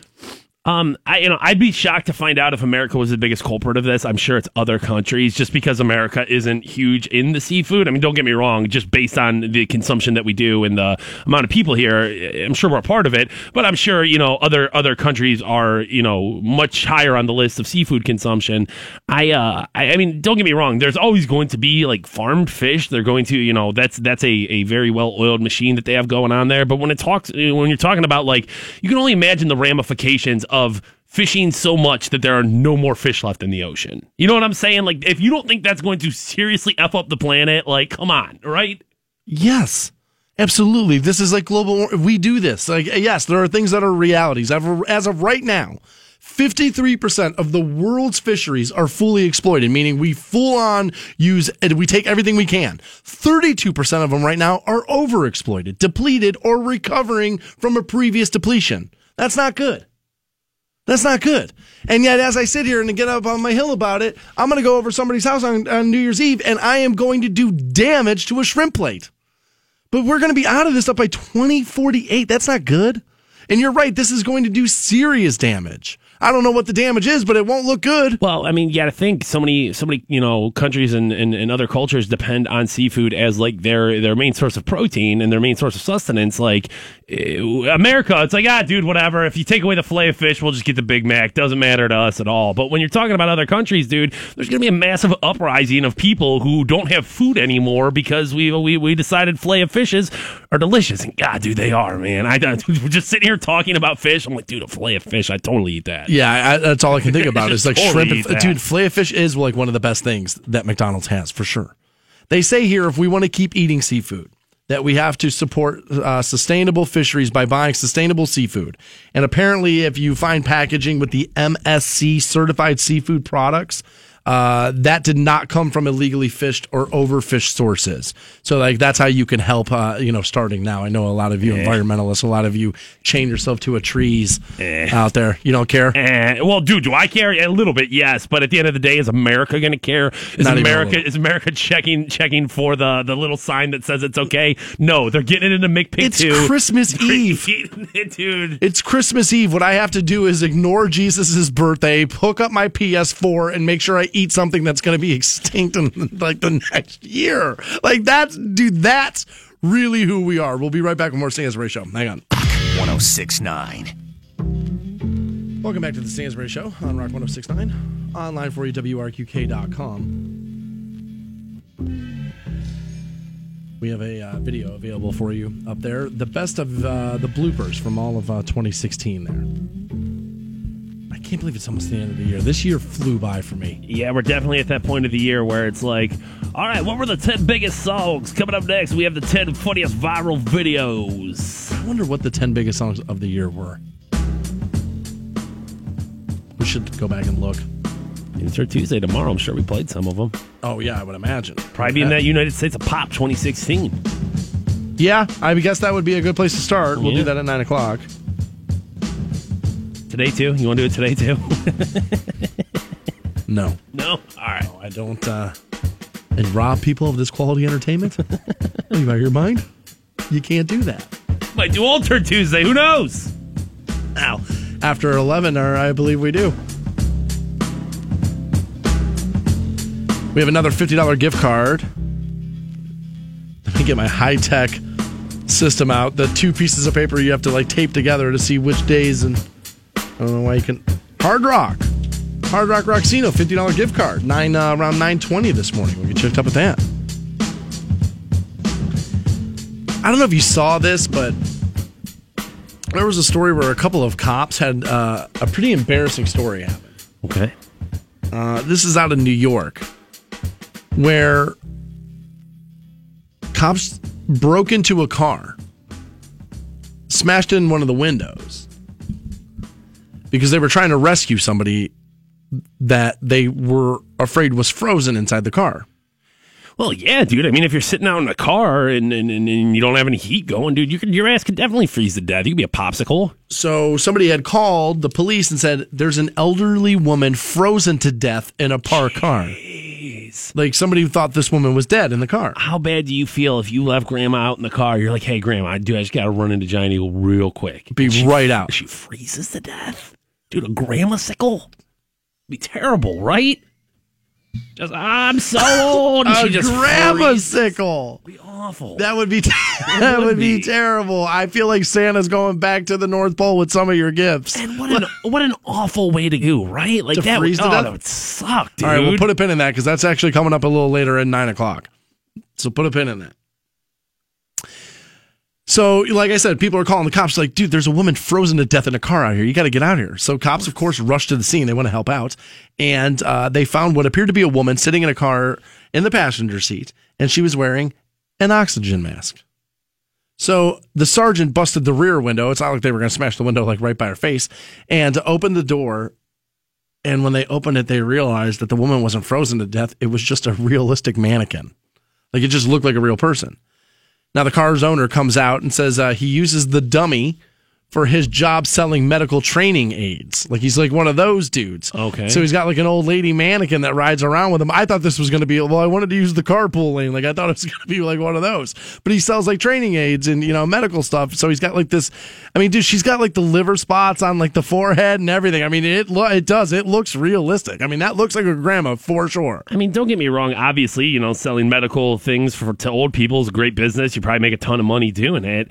But like, what do you need a a, a real real mannequin for? Like, what, I, what I, well I mean, new products come out all the time, and you're gonna have to show somebody, yeah, this is how you would apply it, or this is how you, I mean, right? I don't know I don't know it just feels weird to me. And why would you need something so lifelike? Why couldn't, I mean, I would honestly think if you're using it as like a a, a, a skeleton, not a skeleton, but something that was obviously fake, something that was, that would probably like a store mannequin. Yeah, that would probably be better, in my opinion. It's like, if you're using an actual, uh, I don't know. I bet if you humanize it, it'll be like, well, I don't want my grandma to die like that. I think this dude's banging that thing. That's, that's why. I mean, there's there's been no. Why? Because because what else are you? I mean, what like do you, Lars and the Real Girl? Like, he's yeah. just got like a ninety year old. He's got a grandma sickle he bangs? Yeah, I totally think that this dude's banging this thing. I mean, is he using it for work sometimes? Sure, maybe, but that feels like a stretch to me.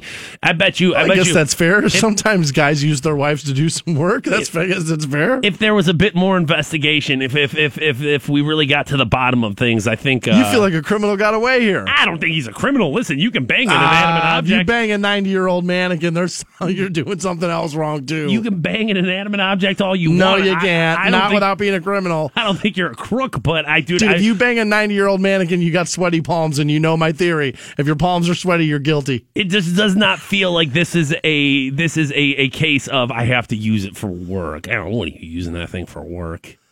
You know, I don't, I don't, you know, everybody thinks it's me that has the negative view on the world. Here I am thinking this guy's like just, you know, an average schmo nice. working his, working his way through the world. You know what I mean? Doing what he's got to do to earn a paycheck. He's, you know, sells medical aids. He's got to, you know, he's got a doll to, you know, so he can like show people how the oxygen masks work. And of course, no, he's got to be like, you know, bowling balling her in why, order for you to be happy. Why wouldn't he just put it on himself and be like, hey, this is how you do this. Here, we'll put the mask on. I'll show you what it looks like on a living, breathing human being. Here's how we breathe in it. Okay, all right. Here, that's that's what it is. What about um, uh, what about a mannequin makes this a more a better sell? What what about so you're lugging this this lifelike grandma in with an oxygen mask into somebody's home? I'm gonna be yeah, like, but there's weirdo. Not like what are you doing? There's not like pubes on her face ah, though. Dude, did you look? Dude, enhance the picture. You're gonna see something there. There's no way he's not banging that. Dude, I, I gotta tell you, you have a very negative view of your fellow man. I just don't, I don't know what it is with you that you don't think a straight dude can go twenty Listen, minutes without trying to bang something. I don't think, I don't think that this dude's like a morally reprehensible person that deserves to be in jail. I'm just saying, I'm betting you that this guy has, has, uh, has used it to self-pleasure once or twice. Well, yeah. Then why wouldn't it be a younger one? Why would it be like a one hundred one-year-old? Who knows if this dude has a thing for octogenarians? You don't know. I mean, people have different kinks, dude. It's certainly, it's certainly grandma banging's not anything that's, you know, outside of the realm of possibility. No, I've seen it on Maury. Yeah. So, dude, I think this dude is is, is taking full advantage of, of, of the lifelikeness or the, the lifelike stylings of this mannequin. I'm sure he is. Weirdo. Oh, now here's a perfectly good explanation on why the guy could have it if he sells medical aids. That's not him banging the grandma sickle, as you so perfectly put it, by the way. As Jay tweets in and says, dude, it's probably a C P R dummy as well. Why would a C P R dummy be that lifelike? I've seen C P R dummies. They don't look like that. They don't. They don't look like that. They don't have liver spots on them. Well, maybe this is like, dude, maybe you, maybe this is the new Reefer Madness. Maybe this is like, maybe they updated, maybe they updated the Don't Drink and Drive prom video. Maybe that's what it is. You know my theory, dude, that everybody, as soon as a new technology comes out, that somebody's going to bang it within a half an hour. And this new granny doll came out and this guy was, he, he took, he took one for the team and decided to bang that thing. Well, I mean, the cops did break into the window, and it ended up being a mannequin, so I guess they would be stupid enough to believe he sold medical aids, right? And wouldn't you really, if you were on the spot, be like, oh, well, I could tell these two cops I bang it. Or, so, yeah, yeah, you might be right with that. All right, we do have a fifty dollars gift card, good uh, for the Hard Rock Roxino Northfield Park. You'll get hooked up with that. And also, also, I know you got some shopping to do, but beware. So it's it's that week, right? It's, it's this week where it's like, beware, don't shop now. But there's new science out that says when you should and should not shop. We'll give it to you next on the Sansbury Show. On Rock one oh six point nine. Welcome back to the Sansbury Show on Rock one oh six point nine. Online, W R Q K dot com. Fantone found himself a beautiful Mexican lady, Olga Loera. Put her photos up for you at W R Q K dot com. Man, is she hot. You can also watch a guy there. Dude, he put a, on a, like this fat dude wore a coat made out of like uh, fireworks and they lit it off. It's like a serious twist on fat guy in a little coat there.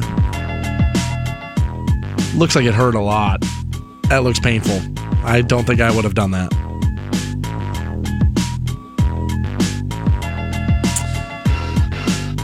Sunday, the big holiday, and uh, this week, this is the, this is when all those stories come out about like, oh, you know, what the perfect gift is, and like this store's open this, and can you believe that they make their workers work on Christmas Eve, and like that whole thing. The war on Christmas. Yeah, yeah. yeah. The war on Christmas. It's going to be all week. It's yeah. like nauseating, this stuff, right? And like some of the headlines are hilarious. And this story we're going to dive into here has one of these headlines. Beware of shopping while you're lonely. And they're going to model the this after the, you know, you don't go to the grocery store when you're hungry because you end up coming home with stuff you didn't want. Well, the truth of the matter is I wanted cookies anyway, right? But they tell you not to go shopping when you're lonely.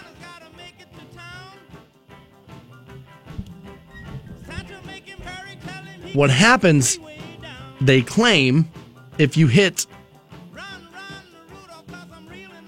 the places of consumerism while you're feeling a little lonely, that what ends up happening, and I guess this is I mean, it should make a little bit of sense that you end up impulse buying. And it helps you feel a little bit better, at least short term, over your loneliness. But they say the problem is, is that it brings on a slew of negative emotional problems like regret. Because now you bought the thing, you feel great momentarily. And then an hour later, you're like, why did I do that? I wasted this money. It's much like, you know what? It's honestly, it's a lot like a fast food window. Like, it's quick fix, but then after, you just set yourself back from what what it is your real goal was here. Well, I mean, honestly, retail therapy, the concept of that is very real. Oh, I do it I all mean, the time. It, it, it, it's certainly a, a feel-good, you know, moment when you do buy something, especially if it's something special, if it's something different. I mean, it's not always, you know, a feel-good moment when you go and buy groceries, but if you're going to, you know, go buy yourself something, uh, you know, something special, something Christmassy, something kind of like a present to yourself, that's a that that's a total feel-good moment. Uh, but you're right, a very, you know, it's it's not a lasting. The amount of times on a Saturday or Sunday while I'm alone or bored, and that's really what it would be for me. I'm not lonely, but I'm bored a lot. And having another human around a lot would probably stop boredom. I'd probably be more angry, but I wouldn't be as bored. But uh, so for me, it's boredom. I'm not lonely, but I am bored. But I will, Saturday and Sunday, like the amount of times I will leave my house just to go spend money to take my mind off of the fact that I'm bored happens all the time. Or even eBay. Like I did this the other day with myself for Christmas. So I was like, oh my God, the holiday season's here. I, you know, I, I mean, I got my niece. I'll send my brother a gift card probably. And, you know, and outside of that, my my shopping list isn't all that long. And I um I like gift buying. I like buying gifts for somebody. I have gift anxiety when I when I'm buying somebody, and I don't have that this year. I don't have any of that. Like I'm not dating anybody this Christmas like I was like I was last year, or any of that. So I'm missing out on that thing that I like. And so I started thinking about it while I was on the couch the other day. I was like, oh my God. And then I started thinking, I was like, what would I want? Like, I'm not in a relationship, but what, I, what would I want? And I was like, all right, well, maybe I'll buy myself something for Christmas then. I was like, you know what? I'll, you know, I'll, well, I work hard. I'll get myself a nice little Christmas present. And I was even, I was struggling to come up with like what it is I would even want. I was like, all right, well, don't just buy something just to buy something. I was like, that's a waste of money. So I ended up, I mean, I decided to, I'm going to regrip my clubs. My, you know, I'm going to regrip my golf clubs as a Christmas present to myself. Now, by the time I'm done, all in, it'll be about a hundred bucks. And so sure enough, I did that. I ordered the grips online. They're being sent to the house probably tomorrow. And then, you know, I'll take them over to Foxy Golf and they'll put them on for me and all that or whatever. But I did it. Like, I regretted it immediately. Now, again, like I said, it was boredom, not lonely, but uh, those, I think that those emotions are, are similar. They're very, yeah. very similar. It, it's you, it's, it's similar. Hairs. Yeah, I mean, it's you're you're. It's a very similar emotion there. But I'm totally a retail therapy person all the time. As a matter of fact, did I just bought like another video game the other day because I was like, well, you know, kind of bored. I have anything to do. All right, Titanfall two. I guess I'll do that. Which, by the way, if you have a gamer on your list this year, both Battlefield one and Titanfall two are both miles away, miles ahead of the new Call of Duty. It's not even close. The new Call of Duty is, honestly, that game sucked. As a matter of fact, I bought, like, the full-blown-out version of the new Call of Duty, where it's, like, all the map packs, all that stuff, all the, you know, downloadable content that releases all throughout this next year. I already sold it back to GameStop.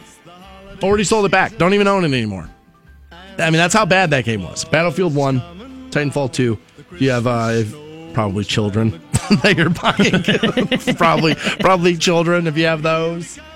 And you're looking to buy toys. Both those games are far and away better than the new Call of Duty. Now, as we talk about um, shopping and, and, and, and the Christmas season and the holidays and loneliness, um, you know, people are going to want to know. I'm not lonely. People are going to want to know. What are you doing for Christmas? You got um, less than a week to figure this out. Nothing? I'm not. Well, I'm not going to Vegas. Um, I've decided not to go to Los Angeles. I've decided not to go to either one of those things and be responsible and not spend the money on the plane ticket. I think that's the right call. I've uh, I've, I've chose to be responsible. Christmas Day, I will have plans. Yes, I will. Uh, I will be with friends, and uh, we will do that whole thing. Outside of that, the rest of the time, while you and I are scheduled to be out of the, the studio, I am going to be very low key. Uh, I'm, I'm going to be around the apartment a lot.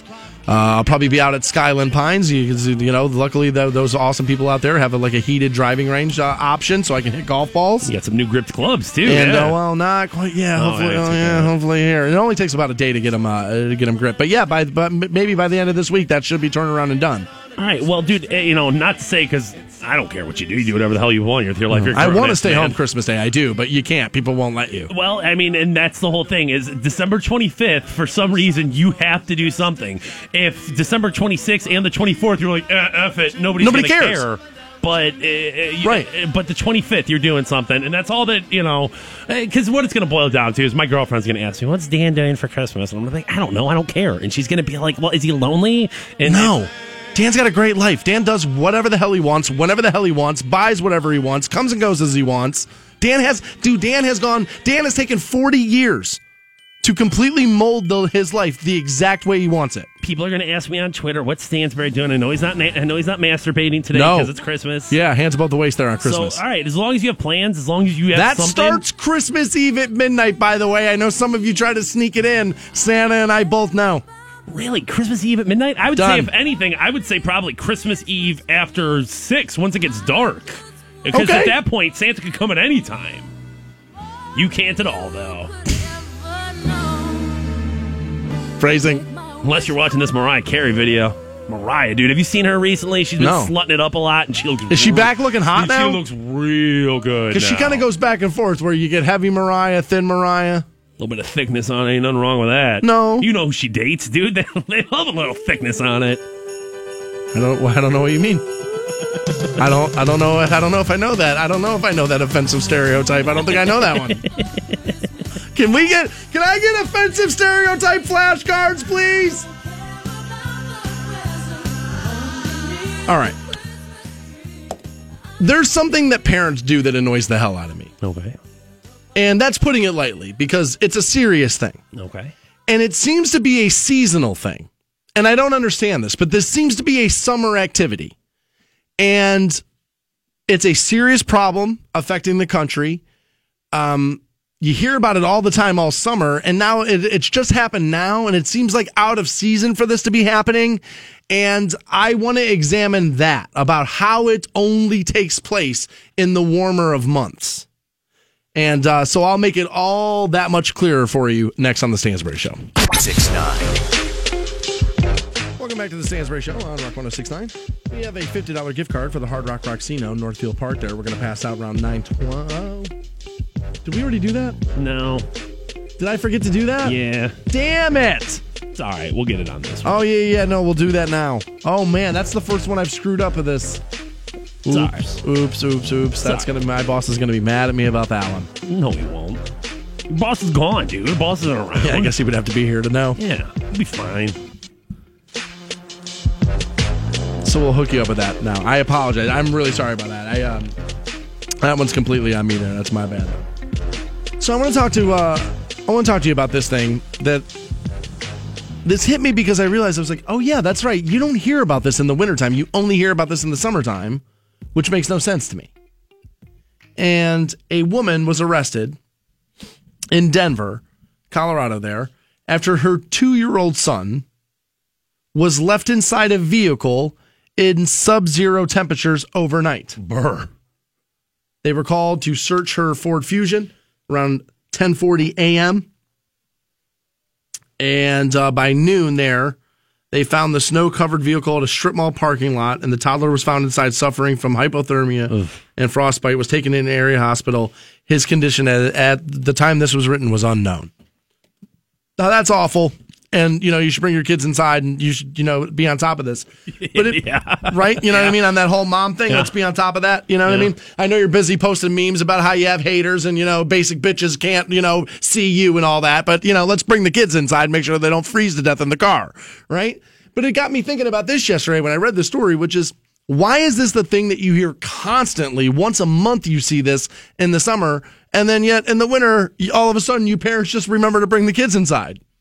Right? Because it is, it's, it's like every month in the summer and I have to hear about, well, you don't know what it's like to have a kid and, you know, your sleepless nights and you lose and you forget and like, and you're just, you're scatterbrained. Well, it's like, well, then what are you doing when it's freezing cold outside? But you can master it when it's cold? The parents who uh, do the, the, the logic gymnastics to make some sort of an excuse for people who leave their kids in the car always baffles me. I'm just always like, are you really on the side of, well, it's hard being a parent. You, you don't know what it's like. Dude, you, you need to make sure your kids are inside, hot or cold out. There's, I don't get it. There, there, there's no doubt about that. It just seems like one of these things that you forget in the summertime, but yet in the winter, like, this doesn't happen as much. I, I don't know if it's that it doesn't happen as much. I think what the problem is, or what the difference is, is that the imagery or, like, it sounds of baked to death. Well, I, I think it's probably easier to overheat and die than it is to freeze and die. Like, this kid, like you just said, like, he had hypothermia and frostbite, but he didn't die. Well, we don't know for sure. Yeah, we don't know how he's going to be overall. Right, but, I mean, at this point, they pulled out a live child versus pulling out a dead child. You know what I'm saying? And it's probably easier in a shorter amount of time for a kid to overheat and die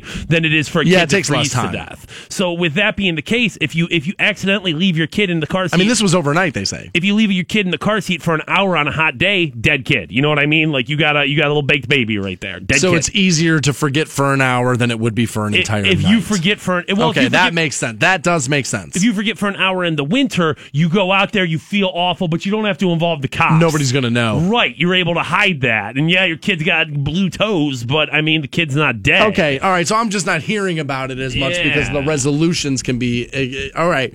Because I was, I was like, I couldn't figure it out yesterday. I was like, you never hear about this, and yet every summer, you're right, it's like a thousand parents are always writing in to me going, you know, I would never leave my kid in the car, but you're being way too hard on these parents. Now, eh, there, there is, you know, in a lot of situations, I can I can be like, all right, well, yeah, I don't have kids, and I understand that, you know, kids run away, they see a butterfly, and they go flying in the other direction. I understand. Running to the street, yeah. But that's, that's so different than forgetting your kid in a car. I don't care what your excuse is. I don't care how tough it is to be a parent. I don't care. Like, dude, you're leaving your child in a hot-ass car. That's your fault. I say it all the time. I know it's really tough. That's why I chose not to do it, is because it seemed like a bitch, like a pain in the dick to do it. So I was like, no. So don't talk to me about how hard it is. Of course. That's why, dude, that's, of course, dude, raising kids is the hardest job in the world because there's no manual. Nobody's ever mastered it.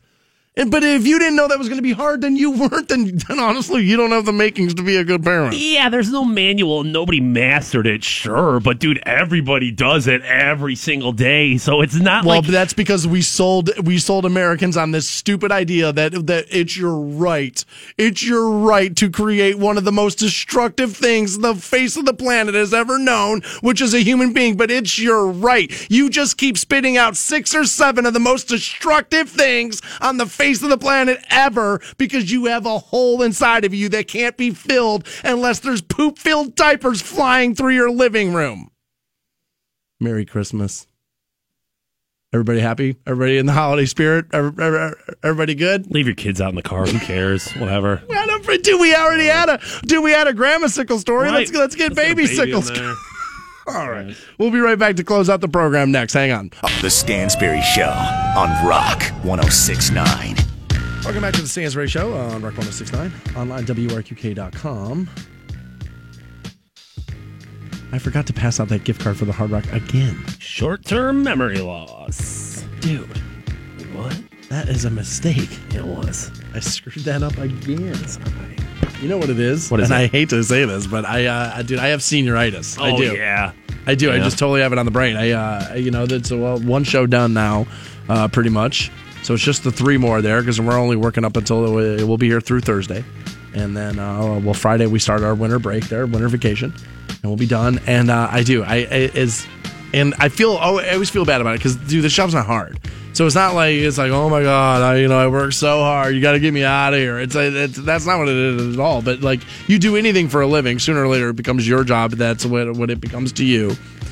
And uh, like anybody else, you know, you would just choose to be doing something else right now right. if you if you had your option, you know?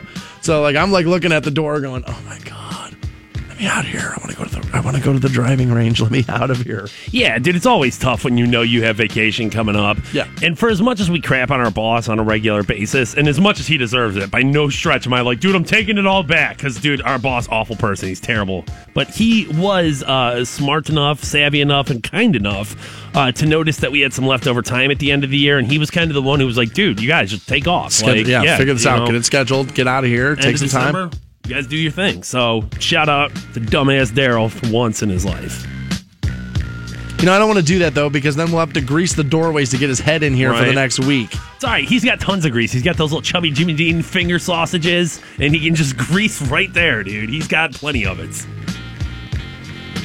That guy got a few years on me. Not many, but he's got like three years on me.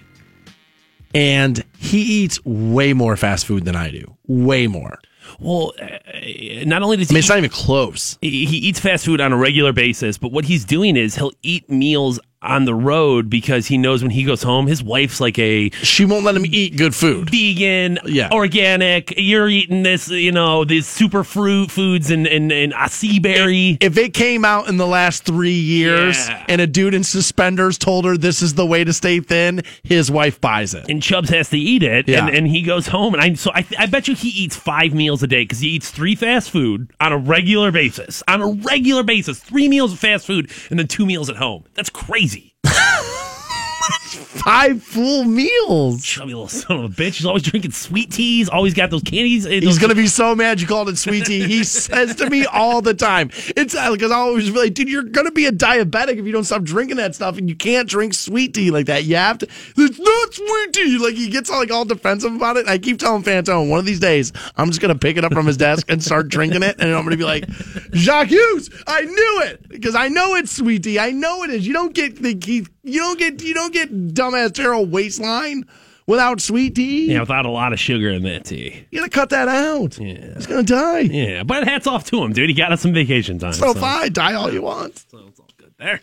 You got big plans for the afternoon, dude. I uh, actually just found out my girlfriend has the day off. Didn't think she did, but I guess she got the day off. Oh, and, nice. Uh, Good for you. Yeah, we'll see. Well, uh, I don't. Oh, wow. I just, doesn't sound like you want to go home at all. What I'm hoping for is, well, I, I kind of had this afternoon planned of like, all right, you know, W W E Roadblock was on last night. I want to watch that. I want to do this. I'm worried. I'm going to go home, and it's going to be Babe. Oh no, she's going to have things for you. Yeah, it's yeah, going to be for sure. She will. Babe, Christmas is this week. I don't know when the next time I have off is. We're gonna have to do this, this, this, this, and this. And I'm gonna be like, we already went, or we already went shopping. We already have all the presents. I mean, that's. Your, I mean, you're, you only got two, like two things left, right? But it's still gonna turn into Christmas extravaganza. No, no, I'm gonna, it's, a, dude, it's a girlfriend. She's gonna drag you to things you don't want to do. I have to go to Belden Village today, and I, dude, I just, I'd rather pull my teeth out of my head than have to do that. But I just know that I'm gonna be up on the strip, and then we're gonna be like, oh, we're going to Belden Village, and now we're going in the mall, and it's gonna be awful. And that's what my day is gonna be. What so, do you got going on? What's your story? Oh, dude, I'm going to the driving range. That's legitimately there it. it is. Yeah, that's, uh, I'm going to the driving range, going to hit golf balls for about an hour or two, and then do that. Dude, I uh, I have to push Belden off. Listen to when I'm doing this. So a friend of mine's coming down to spend a few days at the end of the week. Okay. And uh, she's going to come down Thursday, and we're going to hang out. And then Friday, she has to do some of her Christmas shopping. So I'm going to Belden Village, the mall, that area, Ugh. two days. Before Christmas, Friday afternoon, I'm going to be out there all day, and honestly, it's got. I'm painting. I'm Braveheart uh, painting my face for it. I'm gonna. I'm, Me too. Yeah. No. I'm seriously. I'm going to take the shopping cart as soon as I walk in, and I'm throwing it out in the middle of the floor like sword style. Like, yep, let's get ready. It's it's time now. Time for battle. That's what's going to happen. That. Oh my God, I, dude, I'm I'm miserable even thinking about it. Oh.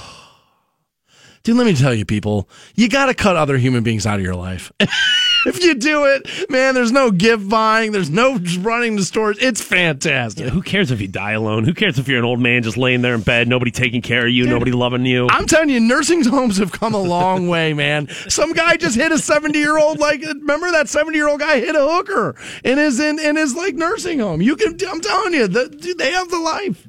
They have the life. Cialis now. Yeah, yeah. Boners never have to stop. Except for right now. Like, at forty, they just disappear. But at seventy, you can totally get boners again. All right. That's probably uh, as far as we should go. Yeah. We do have a fifty dollars gift card good for the Hard Rock. Sorry about putting you up next to that. Sorry. And uh, we should pass that out right now. Caller ten, one eight hundred two four three seven six two five. We'll send you to the Hard Rock uh, Roxino. Good uh, with a fifty dollars gift card to spend as you see fit. Aside from that, we are done for the day. We will be back live tomorrow morning, six a.m. on Rock one oh six point nine. Have a fantastic afternoon. See ya.